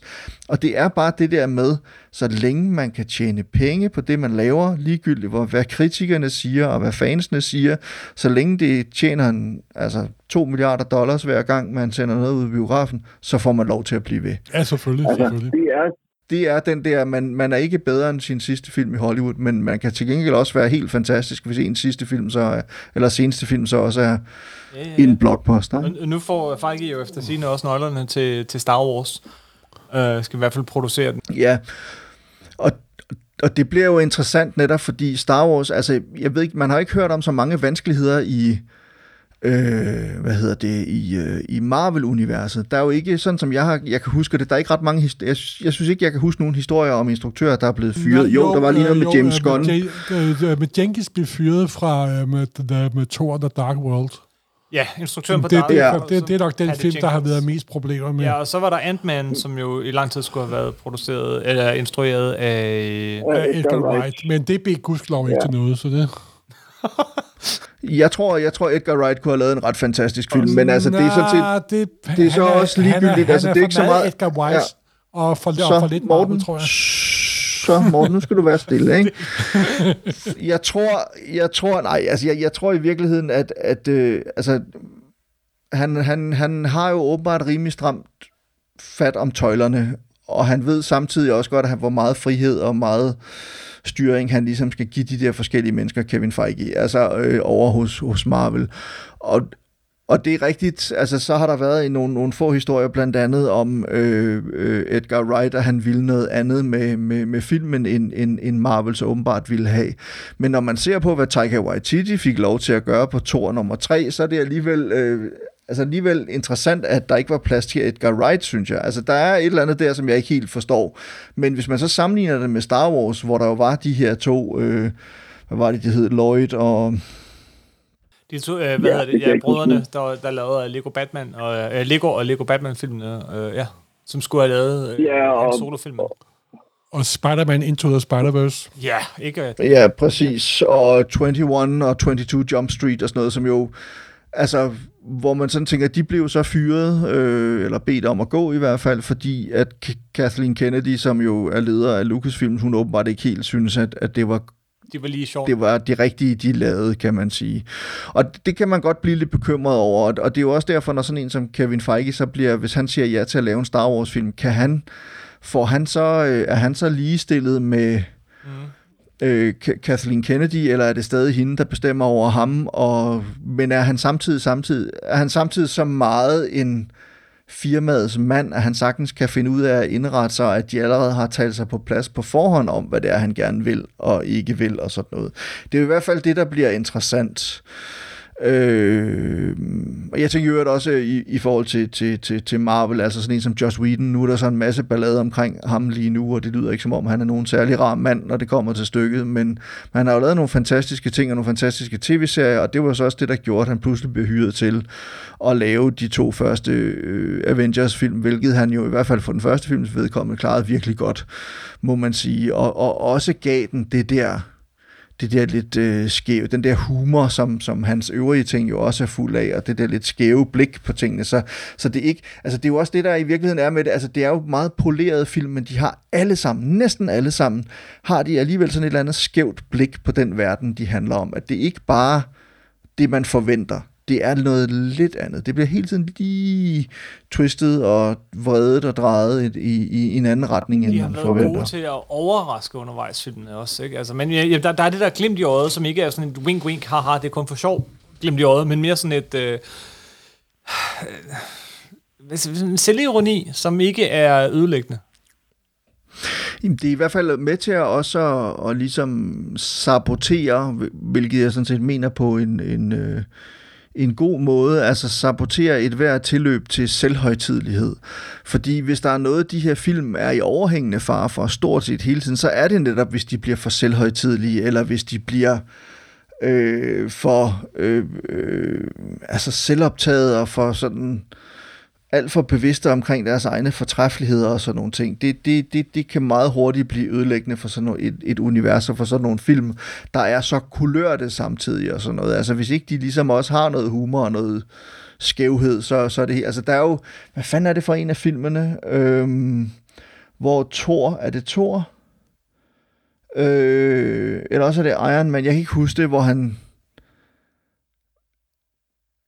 jeg, jeg tror nok, han står over, det er en af de der superhelte, står over for sådan et helt kul øh, øh, skurke, og hvor han så siger, øh, øh, nu, nu skal vi lige snakke om det, gutter, eller sådan et eller andet, og så gør han et eller andet, så de alle sammen får øh, øh, ryger på røven og, og vælter om kul, nærmest beslået bevidstløs, og så siger han, øh, good talk guys, og så siger alle de der guys, der ligger på gulvet, ej, det synes vi egentlig ikke, at det var. Altså, du ved, så nogle små humoristiske øjeblikke. Det er starten på Ace of Ultron. Ja starten på Age of Ultron, og det, det op i, op i borgen der, ja, præcis, øh, i Strikers borg, og, og det er... Øhm, det, altså, det er jo en lille bitte detalje, men det er fandme sjovt. Altså, og den der shawarma-scene efter øh, øh, Age of Ultron. Nej, det er ikke Age of Ultron, men bare Avengers, den første som, Avengers. Som, som der faktisk blev skudt efter premieren på filmen. du nævner uh, Josh Whedon. Som blev hvad? Virkelig været, uh, Josh Whedon, han har jo virkelig været inde over i hele den der mellemperiode der, efter det lige kom op og køre, uh, og så trak han sig efter Age of Ultron, men han har også været script doctor på, på alle de andre film der indimellem. Mm. Uh, så nævner du, ja. du siger meget det her med, at, at, uh, at det er godt, de har den her humor, ikke, så de ikke bliver så selvhøjtidlige. Øh, men der er også den modsatte grøft, hvor jeg synes, de har været meget, meget tæt på nogle gange. Med, med, med Thor og Guardians 2, især 1 og 2 faktisk, at falde over i den der Batman 66 grøft, hvor det, øh, eller Fantastic Four filmene grøft, altså hvor det bliver alt for, øh, af, altså de afmonterer sig selv alt for meget. Øh, men der synes jeg også, de har været gode til at holde en balance. Overraskende gode. Altså jeg synes, da jeg så to, så tænkte jeg, ah, nu bliver det ren komedie. Men det gør det alligevel ikke. Der er alligevel noget på spil. Ja, men det er der, og, og det er jo også, altså det der er det fede ved Guardians-filmen er jo, at, at det jo i virkeligheden handler om en meget, meget umage familie, ikke? Altså en, en, en flok væsner fra alle afkroge af en flok ensomme, øh, udstøtte eksistenser fra alle afkroge af universet finder sammen og bliver en form for familie, ikke? og hinandens bedste venner, og, og i løbet af de her film, og, og, og formentlig også den tredje film, som, som jo så skulle komme, jeg ved ikke, hvornår den kommer, kommer sikkert først næste år, men altså, at, øh, at de ligesom bliver, altså at, at, at det er også det, det handler om. Altså det handler også om savnet, det handler også om, at mangle noget i sit liv. Nogen at holde af, og nogen at holde fast i, og nogen at være sammen med, hvad, end, hvad det, end det så er venner, eller familie, eller, eller væsener fra en anden galakse, eller et eller andet. Men, men altså, der er bare sådan, altså igen, hele tiden, der er netop noget følelsesmæssigt på spil, og så længe den kerne er der, er der så længe den bliver taget alvorligt, altså det, det menneskelige aspekt, det følelsesmæssige aspekt, det intellektuelle aspekt, det øh, sociale aspekt, hvad fanden vi nu skal kalde det, så længe det bliver taget alvorligt, så må man godt fjolle rundt om, bare man ikke forråder det der, og det er jo så det, de i hvert fald for det meste har formået at gøre. Jeg må indrømme, jeg, jeg var ikke så glad for, for Guardians 2, som jeg var for etteren. Jeg synes, etteren var virkelig underholdende. Toren er en af de svageste øh, af Marvel-filmene, synes jeg faktisk. Ja. Ja, den bliver lidt rodet og lidt, lidt uorganiseret og lidt, øh, sådan lidt forvirret virker den indimellem. Men, men altså igen, fuld af guldscener. Altså det er der jo masser af scener, altså det er jo de, selv i de dårligste af filmene, eller de svageste, lad os ikke kalde dem de dårligste, men de svageste af Marvel-filmene, der er der jo stadigvæk nogle, nogle helt fantastiske okay, scener, som bare er, er med til at, at, at vindikere dem på, på en ret fantastisk måde, som, og så netop fordi de bliver en del af et hele, de skal ikke bare stå alene et eller andet sted, fordi de alle sammen er med til at fortælle, alle 23 film er med til at fortælle en overordnet historie, så bliver det også nemmere, som du sagde før, Morten, det der med at vende tilbage til dem, så bliver man lidt mildere stemt over for dem, man bliver sådan lidt mere forsonlig i forhold til det, altså fordi de alle sammen er en byg, en meget faktisk en ret vigtig byggesten i forhold til hele den verden og hele det univers, der bliver bygget op. Men, men øh, lidt tilbage til det med, øh, du sagde, da jeg spurgte om det havde, hvordan det på nogen måde havde ændret Hollywood, så sagde du nærmere tværtimod. Kan man, kan man sige, Morten har nogle gange bragt den her øh, teori på banen, at, at det nærmest har været med til at føre Hollywood tilbage til det gamle, Hollywood, til det gamle Hollywood-system på nogle måder. Prøv at uddybe det, Morten. Ja, men det, det jo, men det er jo, altså mener du ikke også, at det er sådan det nye studie, studiesystem nærmest? Jo, altså, måske kommer jeg til at gentage mig lidt, men altså, som jeg sagde før, altså Hollywood er jo et frygtsomt sted, og det er et sted, hvor man jo Altså, der var jo William, det, jeg kan ikke huske, om I også har citeret ham, men altså, der er jo den her amerikanske manuskriptforfatter, øh, William Goldman, som har skrevet nogle ret fantastiske og morsomme bøger om sit arbejde i, øh, i den amerikanske filmbranche. Det er ham, der har skrevet alle præsidentens mænd. Han har skrevet... De, de bedste bøger, der er skrevet omkring Hollywood nærmest. Hvad hedder de? Adventures in the Screen Trade og Which Lie Did I Tell? Øh, hedder de to bøger, og de handler simpelthen om hans egne oplevelser i filmbranchen, og, og en af hans, en af hans meget berømte sætninger, som, som ligesom er sådan, den, der altid bliver trukket frem, det er, at at jeg ved kun, at jeg ingenting ved. Agtigt, sådan helt sokratisk, at, at, øh, at der er ingen, der kan forudsige en succes. Altså det er lige så, øh, hvad hedder det, mystisk for ham, og handler om alkymi og kemi og tilfældigheder og held og alt muligt andet, som, og lige så meget for ham som for alle mulige andre. Og, og der kan man sige, at det Hollywood jo altid prøver, det er at omgå det her tilfældighederne. Det er, hvordan gør vi det her så sikkert som overhovedet muligt? Jamen, det gør vi ved at lave mere af det samme. Det gør vi ved at lave, hvad, ni Harry Potter-film, øh, fire Ringnes Herre-film, eller tre Ringnes Herre-film, tre Hobbiten-film. Det gør vi ved at lave øh, 47 James Bond-film. Det gør vi ved at lave 23 MCU-film. Altså, vi har fået fat i noget her, så vi får blive ved med at fortælle den historie. Så kan man så sige, at det fede ved MCU er jo, at de rent faktisk har en historie at fortælle, som tager 23 film at fortælle. Hvis det var sådan, at de, historien var fortalt færdig i løbet af de første tre film, eller de første 10 eller 15 film, så ville det satme være blevet træls med de sidste 8 eller 10 eller 12 eller 15 eller 20 film. Fordi så var der ikke behov, så var de, var de ikke drevet af en eller anden form for nødvendighed, og det er de jo. Og så er der en anden ting i det, og det er jo også, at med de her, de her MCU-film, de har fundet sig et milliard publikum rundt omkring i hele verden. Meget af det her publikum er unge mennesker, som ikke har læst tegneserierne. Og det er selvfølgelig et helt nyt publikum, og det er Hollywood lykkelig over at have fået fat i. Men de her film kommer, ligesom Ringenes Herre, ligesom Harry Potter, ligesom James Bond, de kommer allerede med et publikum. Og det er alle dem, der kender figurerne i forvejen. Det er alle dem, der som jer og til en vis grad også mig selv, har læst tegneserierne, og som gerne vil se, hvordan har de formået at forvalte den her store arv, vi alle sammen er så glade for, hvordan har de formået at forvalte den op på det store lærred. Det viser sig, det kan de godt finde ud af, så gider vi også godt at blive ved med at se filmene. Og, og det tror jeg, altså det er jo også noget, der passer perfekt ind i Hollywoods måde at tænke på. Altså det her med, at vi behøver ikke at være specielt originale, men bare vi giver fansene det, de gerne vil have, så skal de nok øh, komme igen og, og lægge deres surt sammensparede skillinger i, øh, i, i, i vores billetlure. De må ikke slappe af de kan ikke tillade sig at slække på kvaliteten. Det er det, man vil kalde en linedans eller en high wire act. Ikke? Altså, du ved, det er ligesom at gå, med, at gå på linje mellem øh, de to World Trade Center-tårne der, ikke? Altså, øh, som ham der franskmanden gjorde for mange år siden. Altså, jo, men at, det er også sådan, at hver gang der kommer en ny Marvel-film, så tænker man, gud, kan de holde den kørende? Dumper de den her gang? Mm. Øh, øh, går der hul på, på boblen, Sebastian? Ja, det tænker jeg ikke længere. Det gjorde jeg engang. Det gjorde jeg, da de ja, okay. kom med to, det gjorde jeg, da de kom med Guardians of the Galaxy. Men som du selv sagde, Christian, så øh, er det jo selv, selv de øh, ikke så gode af dem, øh, ikke lige så vellykket af dem, de, de, de klarer den jo alligevel. Altså, det er lige før, at, at det kan blive båret af hele summen. Og jeg tror også, jo mere der kommer af det her, øh, så kommer der noget til den ene smag og noget til den anden smag. Nogen vil hellere have øh, en, en, den her altså virkelig sjove øh, tilgang til sitcom-historien og sådan noget. Andre vil gerne bare have noget action-paction. Øh, så længe de gør det, de gør ja. godt. Men så tror ja, jeg godt, jeg de tror, kan lave et her og der. Det tror jeg sådan set også, du har ret i. Men hvis der kommer to eller tre film i træk, som virkelig ikke kan leve op til, hvad de tidligere har lavet, så har de problemer.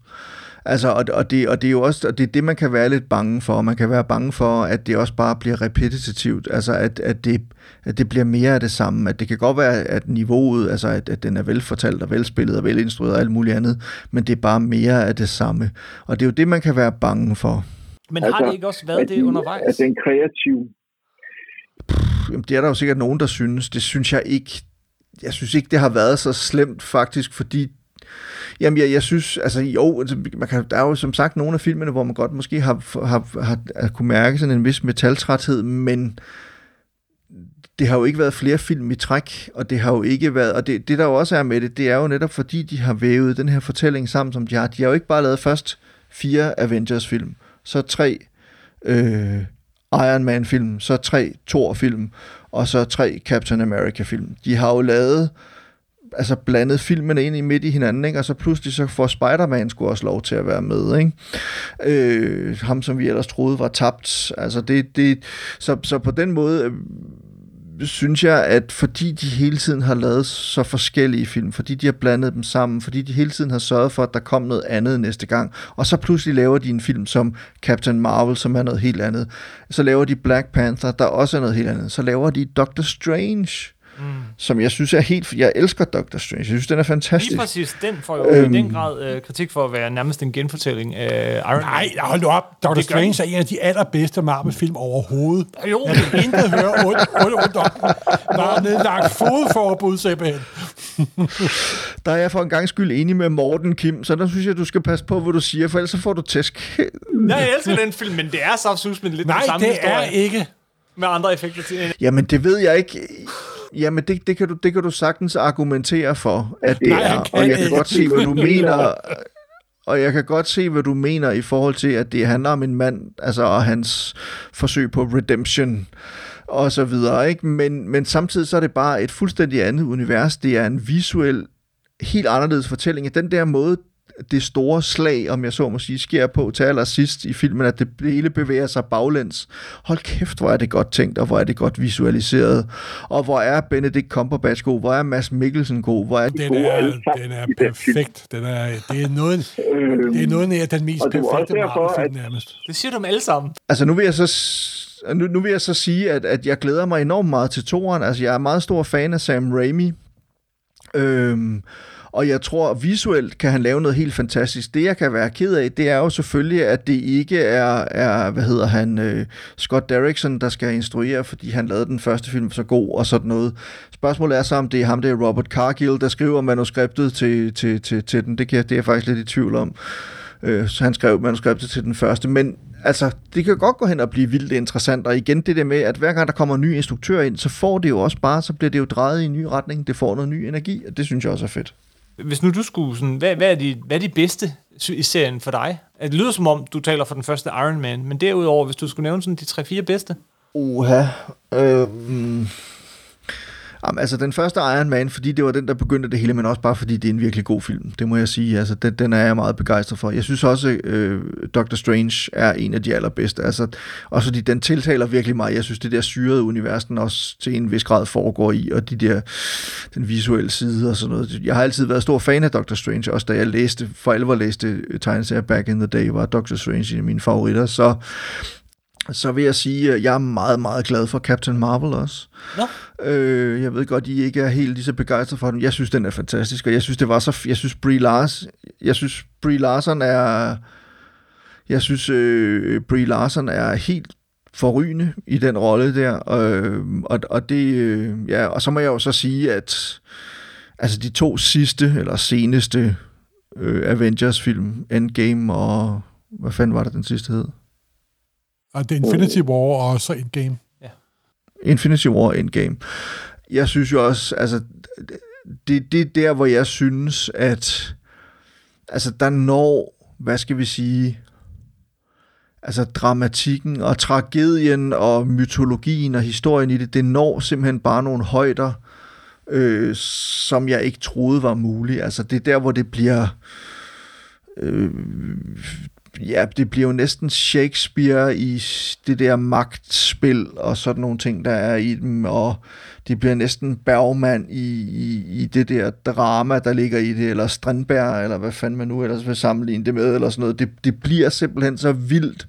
Og det der med, at det kan lade sig gøre, og få os til at sluge det, uden at vi sidder og griner af, hvor åndssvagt det er. Altså, fordi hvis man bare så det udefra, så, så tror man, man tænker, tænke, hold kæft, hvor er det langt ude det her, og hvor er det højstemt, og hvor er det overdrevet og alt muligt andet. Men vi har jo netop levet med de her figurer igennem så mange film og så mange år efterhånden, og investeret os selv og vores følelser og vores intellekt og vores liv og alt muligt andet i de her figurer. Altså vi er jo med dem ude på slagmarken, og da det, den helt store tragedie sker, ikke? Og, og Iron Man, han, han dør, ikke? Og, og du ved, altså det, der sad jeg sgu også, og jeg vil ikke sige, at jeg stortudede i biografen, men det var sgu tæt på, ikke? Altså det, og, og der, der synes jeg bare, det der med at ture og føre en fortælling, som er så kulørt i, sin, i sit udgangspunkt op på så højt, dramatisk, følelsesmæssigt, øh, whatever niveau, og turde gøre det og slippe afsted med det, det er fandme imponerende. Så jeg vil sige, de to film, fordi de kan det, og så Iron Man den første, og så Doctor Strange og Captain America. Og Captain America selvfølgelig også, det var en kvindelig superhelt.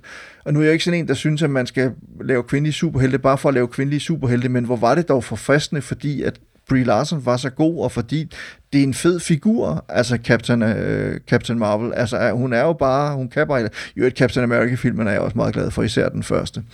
Men altså, ja, ja, vi kan jo, skal vi ikke bare tage dem alle sammen? På nær øh, Guardians 2 og Iron Man 2. uh, ah, ja, og Thor The Dark World lød det til. Den var, den var heller ikke i top. Øh. det, du kommer lidt, må jeg faktisk lige, hvis vi kort øh, kan berøre det der, fordi det, det, er jo også, det er jo sådan lidt, øh, der har været en øh, inden Black Widow, en af de her Marvel-film med, en, med en kvindelig hovedrolle, eller, eller øh, hvad, hovedperson, og, øh, og, og en med en, der ikke var hvid. Det er, så, det er også noget af det. Har du noget kommentar til det? Oh, men jeg, altså, jeg synes jo selvfølgelig, det er et problem, og jeg synes jo, det er jo også derfor, det er fedt, at når man så ser WandaVision for eksempel, at der har vi en, en skuespiller af asiatisk øh, afstamning, og vi har en sort skuespiller, som pludselig også får lov til at spille lidt større roller i, i den, og sådan noget, ikke? eller øh, figurer, der får lov til at, at have en, en, en større rolle. Øhm, jeg synes at det, det er et problem, og jeg synes da, øh, at det var også det, jeg synes, det var fantastisk, da de kom med, øhm, med Black Panther. Jeg er ikke lige så glad for filmen, som film betragtet, som så mange andre er. Men, men filmen er ikke specielt vellykket, men den slog kulturelt igennem. Det var jo fantastisk, Ja, den kulturelt. kulturelt igennem. kulturelt og politisk og socialt og sådan på den måde i forhold til superheltefilm og sådan noget, der er det jo simpelthen en milepæl på alle tænkelige måder, og og, øh, og, og så på den, altså du ved, så, så man, ja, man, man savner lidt mere på den måde, altså også nogle, måske nogle kvinder bag ved kameraet og sådan noget i, i, i det der, øh, altså i det der meget ma- hvide, mandsdominerede miljø, som det jo sådan set er. Men, men det er jo interessant at se netop, hvor meget folk også derude brokker sig. Altså de der fans, øh, eller kældermennesker, som Carsten Jensen Ja, kalder dem. det, det er en lille, meget øh, forstyrret del af fanbevægelsen, tror jeg. Jeg er sgu ikke sikker på, at den er så lille, som, øh, som, som du gerne vil gøre den til, Morten. Jeg tror, den er større end det, og jeg tror, problemet er, at de, de er utrolig højlytte, og de får masser af taletid og alt muligt andet, og det, jeg jeg ved godt, vi har diskuteret det her før, men jeg synes, jeg synes stadigvæk, det er et problem, og jeg synes ikke, de skal tise ihjel. Jeg synes, de skal sige ret imod, og det skal de blandt andet gøres ved, at der kommer flere superheltefilm med sorte superhelte, der kommer flere superheltefilm med kvindelige superhelte, med asiatiske superhelte, you name it, og de er jo på vej, så vidt jeg ved. Men du kunne se, hvor, hvor meget ballade der var omkring Captain Marvel på nettet, og så da filmen kom, så skovlede den penge ind i, ja. til højre og Jamen, til den, venstre. den var stemt helt nede på Rotten. Tomatoes, uh, Tomatoes. Der var så meget, øh, så meget palaver omkring, men da den så kom i biografen, folk gik ind og så den. Den tjente lige så meget som, som den sidste Avengers-film. Men der, men der var den jo også, altså da Captain Marvel kom, så, så var den jo også med til at hive et meget, for, har jeg fornemmelsen af, nu taler jeg uden nødvendigvis at have nogle statistikker til at bakke mig op, men så vidt jeg ved, så var der jo mange flere kvindelige superheltefans, der også så den, og gik ind og så den, og tog deres øh, døtre med, og sådan noget, ikke? Altså at, at den blev lige pludselig på den måde, ligesom Black Panther blev en milepæl for, for hvad skal vi sige, for det, for det sorte miljø, så blev øh, øh, Captain Marvel det jo også for kvinderne, sammen med Wonder Woman i øvrigt, som øh, tror jeg som jeg også synes er en ret altså, fantastisk film. Jeg kan huske, da jeg startede nede i Fantastisk der i 70-80'erne, der var det fleste superheltefans, det var mænd. Men op gennem mm. 90'erne, 0'erne og 10'erne, så er det sgu virkelig forandret sig. Jeg ved ikke, om det er stadig om, om jeg ved ikke, om, øh, om det er 50-50, men 30-70 eller 40-60, det er det i hvert fald. Altså Hollywood, Jamen, Jeg tror, en af grundene til... Ja, verden, og ikke mindst Hollywood, tror jeg, har, har- også bare ændret sig ekstremt meget på de her 12 år. Og jeg vil da også sige, at, at, at Marvel, Feige og kompagni er, er, kommer efter det her nu. Jeg ved ikke, om Hollywood har forandret sig så meget. Verden har i hvert fald forandret sig så meget, og Hollywood, og Hollywood er ved at forandre sig. Det er der ikke nogen tvivl om, at der er en proces i gang. Men jeg tror også, at det, det handler om, en af grundene til, at Black Panther blev så kæmpestor en succes, som gjorde, var jo også, at mange af dem, der så den, de gik ind og så den to og tre gange. Øh, og sådan har det jo også været med flere filmer. Det tror jeg også, det har været med, med Captain Marvel. Altså, at, at, at mange af de kvinder, der så den, har formentlig set den to og tre gange, og de har formentlig også netop haft deres mødre eller deres døtre med ind og se den. Altså, jeg, jeg, jeg tror bare, man, altså, når der kommer sådan nogle film, som på en eller anden måde bryder nogle barriere, eller nogle tabuer, eller nogle, et glasloft, eller hvad fanden vi nu skal kalde det, så, så, øh, så bliver der lagt mærke til det, og så kommer det til at betyde meget mere, end vi egentlig går og aner. Altså at, at lige pludselig så er der nogle, nogle mennesker, som får lov til at se sig selv altså spejlet op på det store lærred, og det tror jeg også er vigtigt. Nu har jeg aldrig selv haft det store problem med, om en superhelt var mand, kvinde, øh, sort, hvid, øh, eller asiat, eller noget som helst andet. Eller men der er ingen tvivl om, eller androide, men, men samtidig så har jeg jo også været vant til hele mit liv altid at kunne se mig selv op på det store lærred, fordi jeg er hvid, heteroseksuel mand. Altså det, det, har jo, det har ikke været svært, det har jeg kun i, nu er jeg lige blevet 49, og det i hele mit 49-årige liv har jeg altid kunne se mig selv repræsenteret op på det store lærred, så derfor er det også nemt for mig at sidde og, og spille stor i slaget og sige, at jeg ser ikke farve eller køn.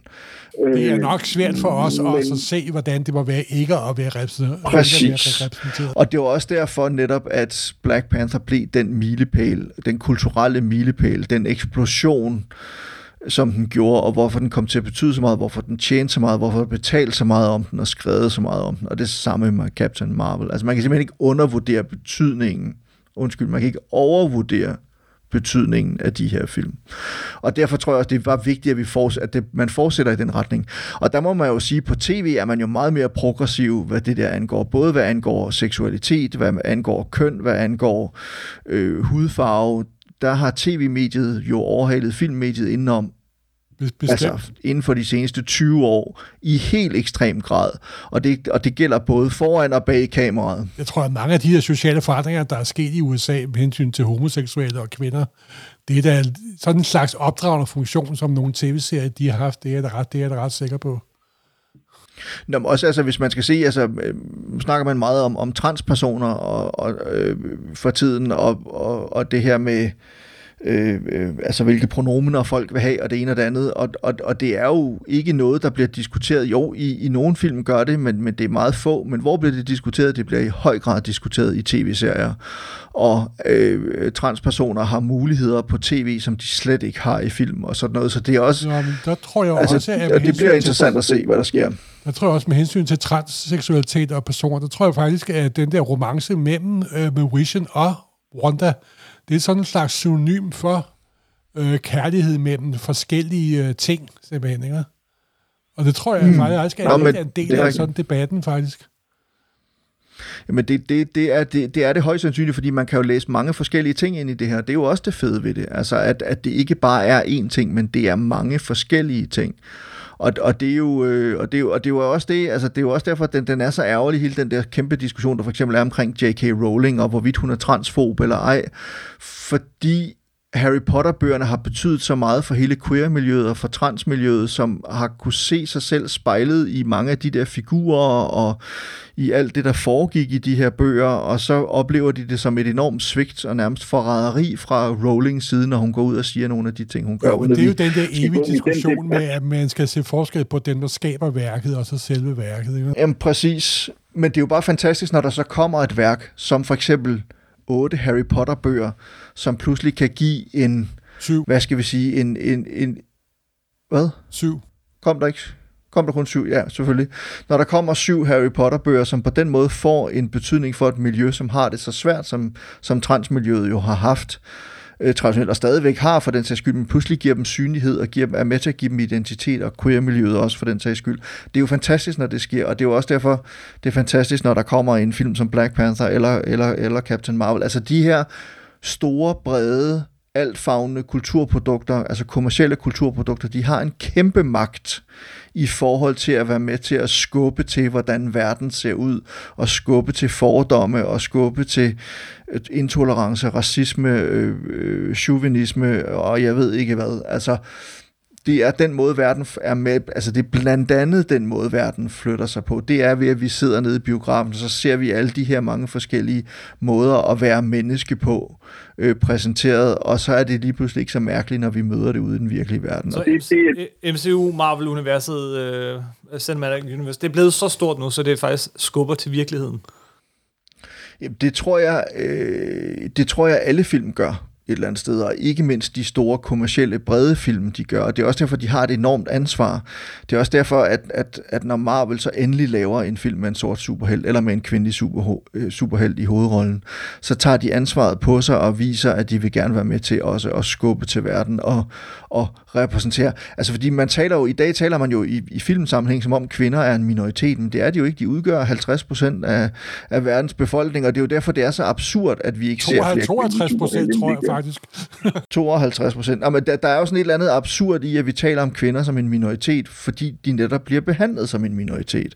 Og det, det er jo det, der... Altså, så på den måde, hvis, hvis de her superheltefilm kan være med til at skubbe til et eller andet, og jeg kunne godt, man kunne godt ønske sig, at de var endnu mere radikale, de var endnu mere progressive, men når, der, når de så endelig er det, så skal de bestemt også øh, øh, hyldes for det, fordi så, så er det netop, ja, det er med til at skubbe, skubbe til verden. Nu, der sidder sikkert nogen af lytterne derude nu og synes, at vi er åh så frelster og alt muligt andet, men altså nogle gange, så er det også bare en god idé, som en, en god kollega sagde til mig en dag, at, at holde sin kæft og træde skridt tilbage, og så bare lytte til, hvad der bliver sagt, øh, og, og hvad, hvad der er behov for derude. Ikke? Så ikke, ikke Morten.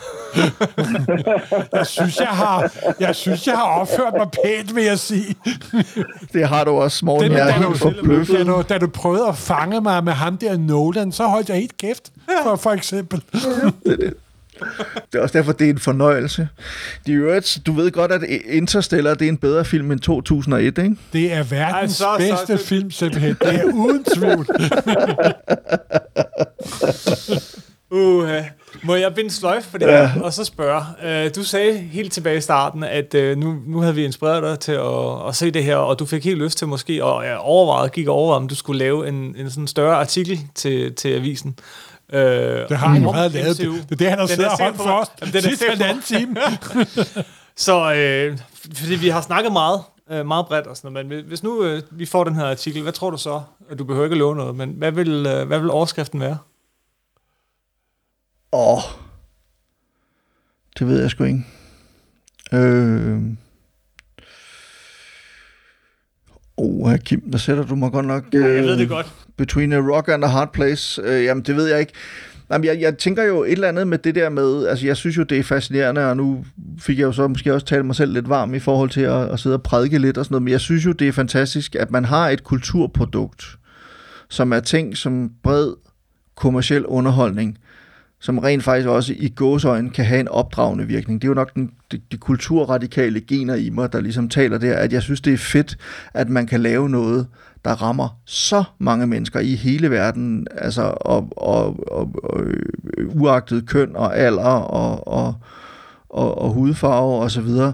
Man kan ramme så mange mennesker, og så samtidig have noget at byde på, sådan i forhold til historie, i forhold til menneskelige kvaliteter, i forhold til politik, i forhold til sociale emner, og i forhold til samfundskritik og samfundssatire, fordi det er der jo også en masse af i de her Marvel-film.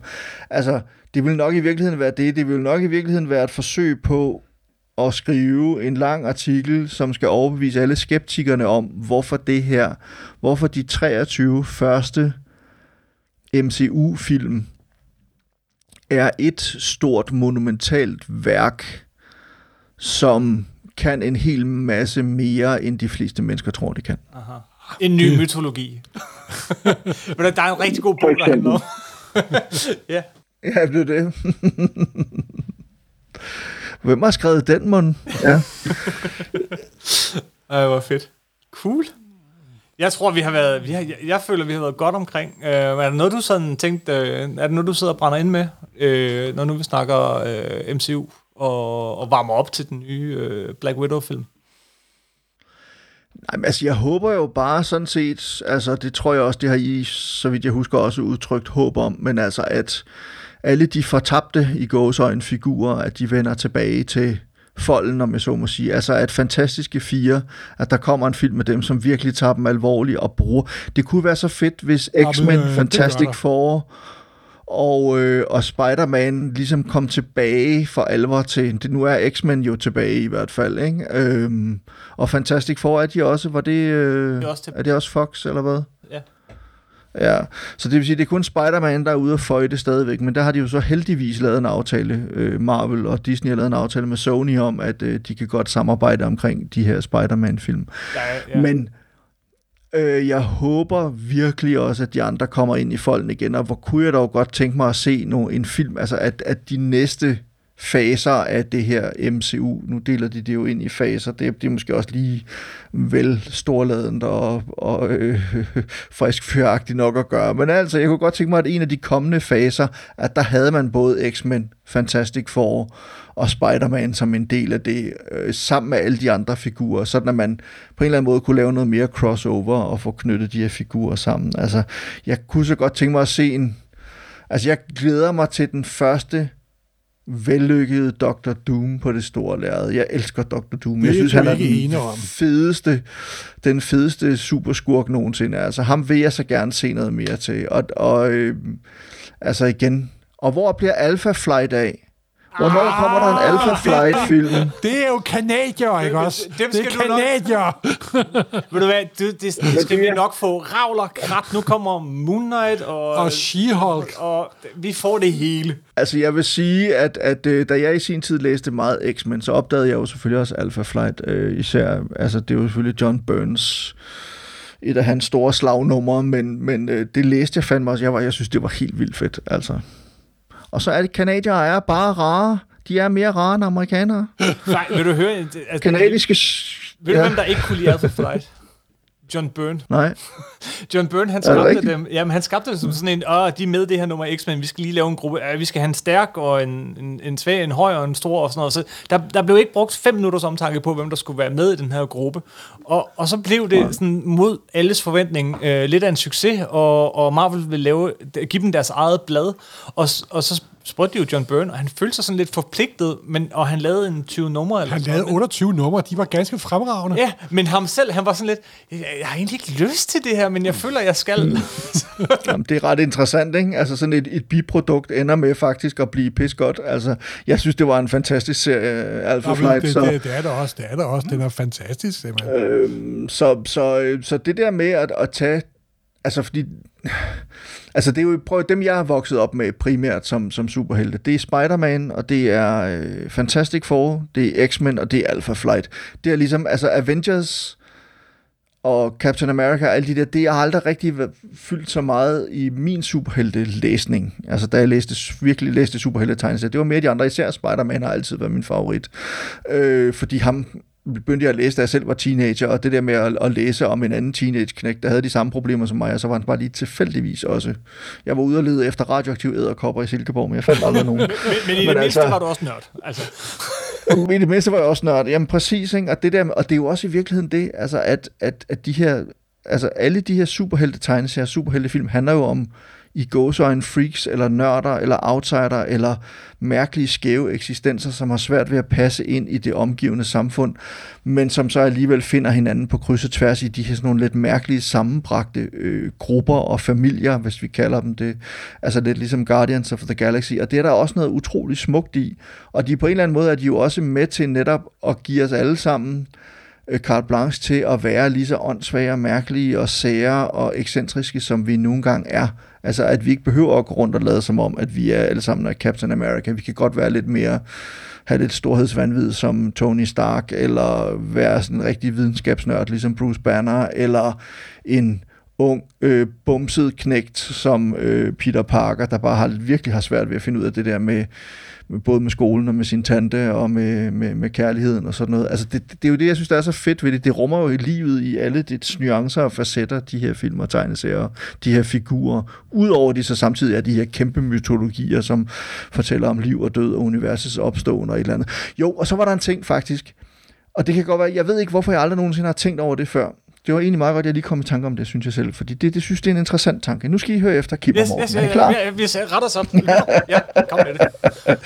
Nej, men det jeg, det jeg kom til at tænke på, da jeg sad og så alle de her MCU-film igennem, og jeg ved øh, igen, øh, og jeg ved ikke, hvor meget af det, der egentlig også er med i tegneserien og sådan noget, men det er jo, ja, Thor er en gud af en slags i hvert fald, og Odin og det ene og det andet, og, og nogen har superkræfter, og nogen har det ene og det andet, og sådan noget. men i virkeligheden, så i hvert fald har jeg fornemmelsen af, at i stedet for, at det er overnaturlige ting, alt det, der sker i de her film, altså de her superkræfter, de har, eller alt det Thor kan, eller, altså for eksempel så er der en scene i Thor nummer to, hvor, de har, hvor han har Jane med til Asgård, fordi hun har fået den her øh, mærkelige øh, kraft inden i sig. Øh, den her mørke kraft, som er ved at rive hende i stykker, og som øh, Det er The Reality Stone. Det er The Ether.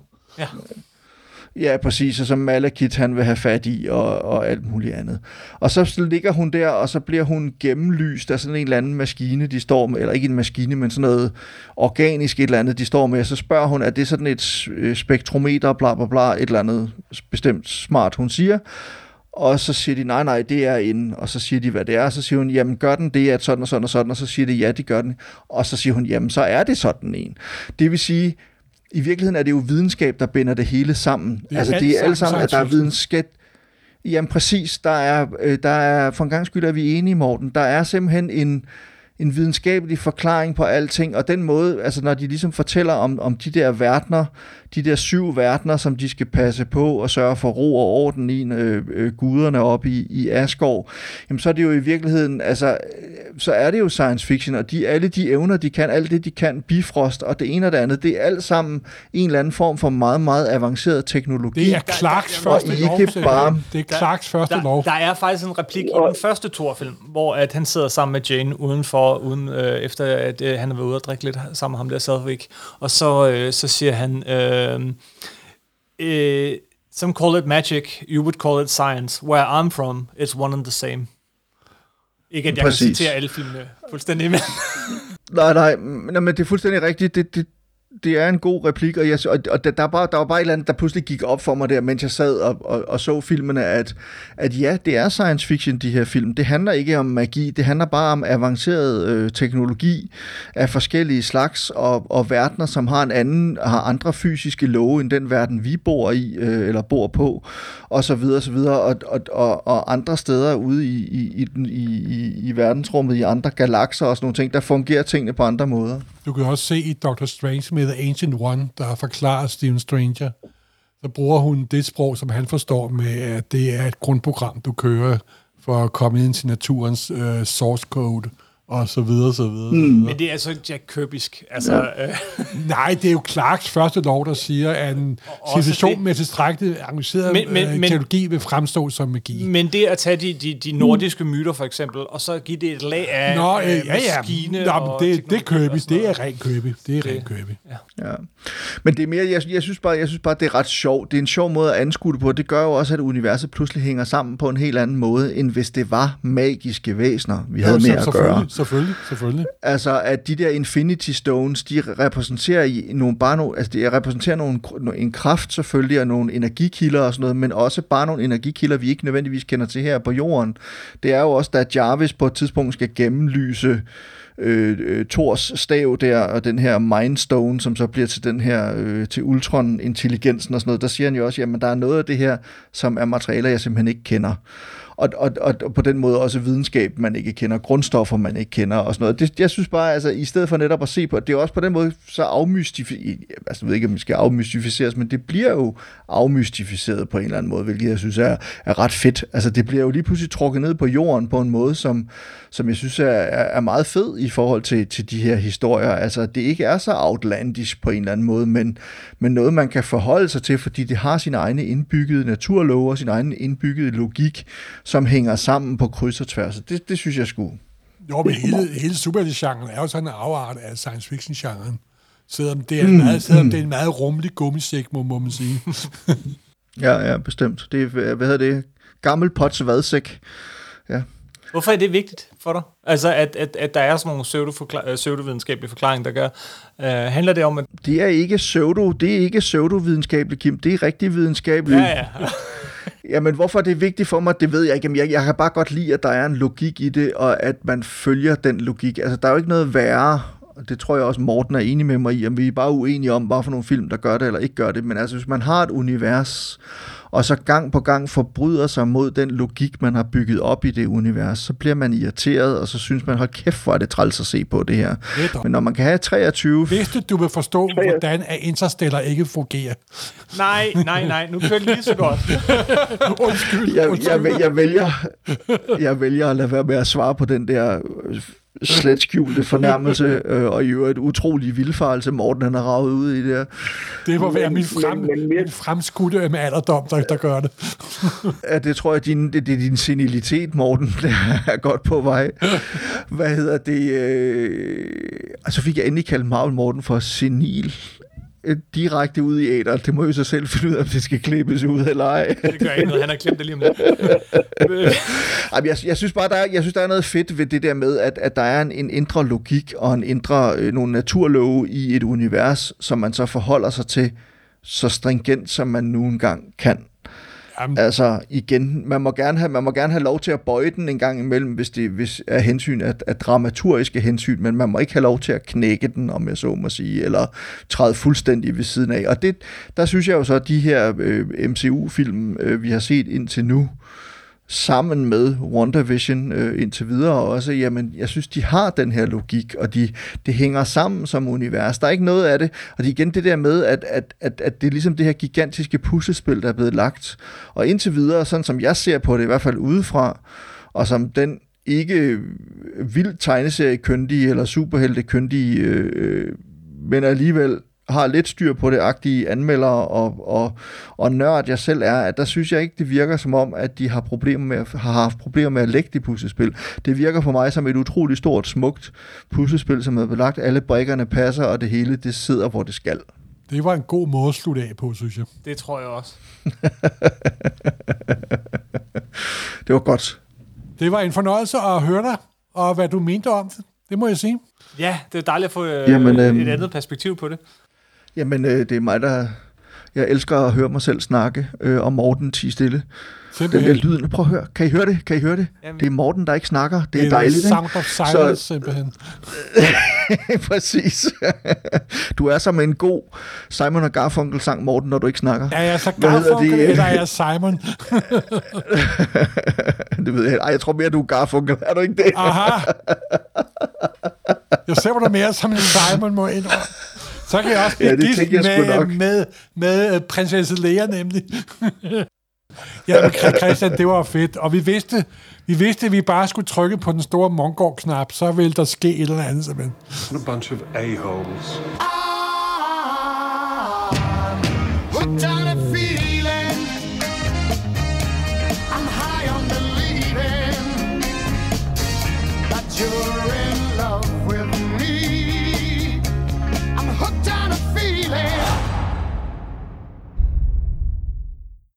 Det lykkedes at lægge på, Morten. Ja, vi fik ham ud af røret! Ej. Thank God! Wow, det var Nej, svært. nej, det var en fornøjelse at have, at have Christian på, som, som altid. Det, Det var virkelig sige. fedt. Det må man sige. Øh, og fedt at høre øh, Christians øh, holdning til, til Marvel-film, og øh, hans besøg med på det her, som vi så tit og ofte snakker om i Supersnak. Og det bliver aller, aller fedest at snart se en ny MCU-film. Jeg glæder mig. Se Scarlett Johansen sparke røv i to timer. Ja, og det, Eller rettere sagt, den figur, som Scarlett Johansen og Heidi Moneymaker har skabt sammen, der er Natasha Romanoff, The Black Widow. Simpelthen. Vi sidder og klapper om, om næsten to år uden en MCU-film, ikke? Uh. Nu får vi Black Widow, vi får, øh, vi får Eternals, vi får Shang-Chi, og, Og så får vi... Eternals kommer på min fødselsdag 5. november. Nej, det kan ikke være mere perfekt. Det er perfekt, Det kan ikke være mere perfekt. Kirby's øh, scene mesterværk. Simpelthen. Det bliver godt. Oh, Endelig! Vi har jo hungret.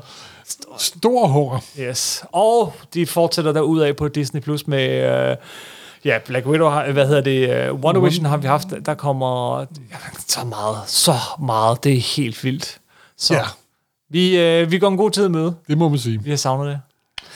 Husk, at øh, vi vil meget gerne høre fra jer inde på Facebook. Øh, vores Facebook-side er facebook.com supersnak podcast, eller inde på nummer 9.dk, hvor man også kan skrive kommentarer. Vi er også at finde på øh, Twitter og på Instagram. Øh, så øh, det var og det. send vel, veltrænede brevduer når frem til os. Ja, bare send dem afsted. Man Simpelthen. kan også skrive en e-mail til os. Øh, send os øh, ting og sager på øh, supersnakpodcast ud i et, snabelag gmail.com. Au. Så tak for den gang, Morten. Hej hej. Hej.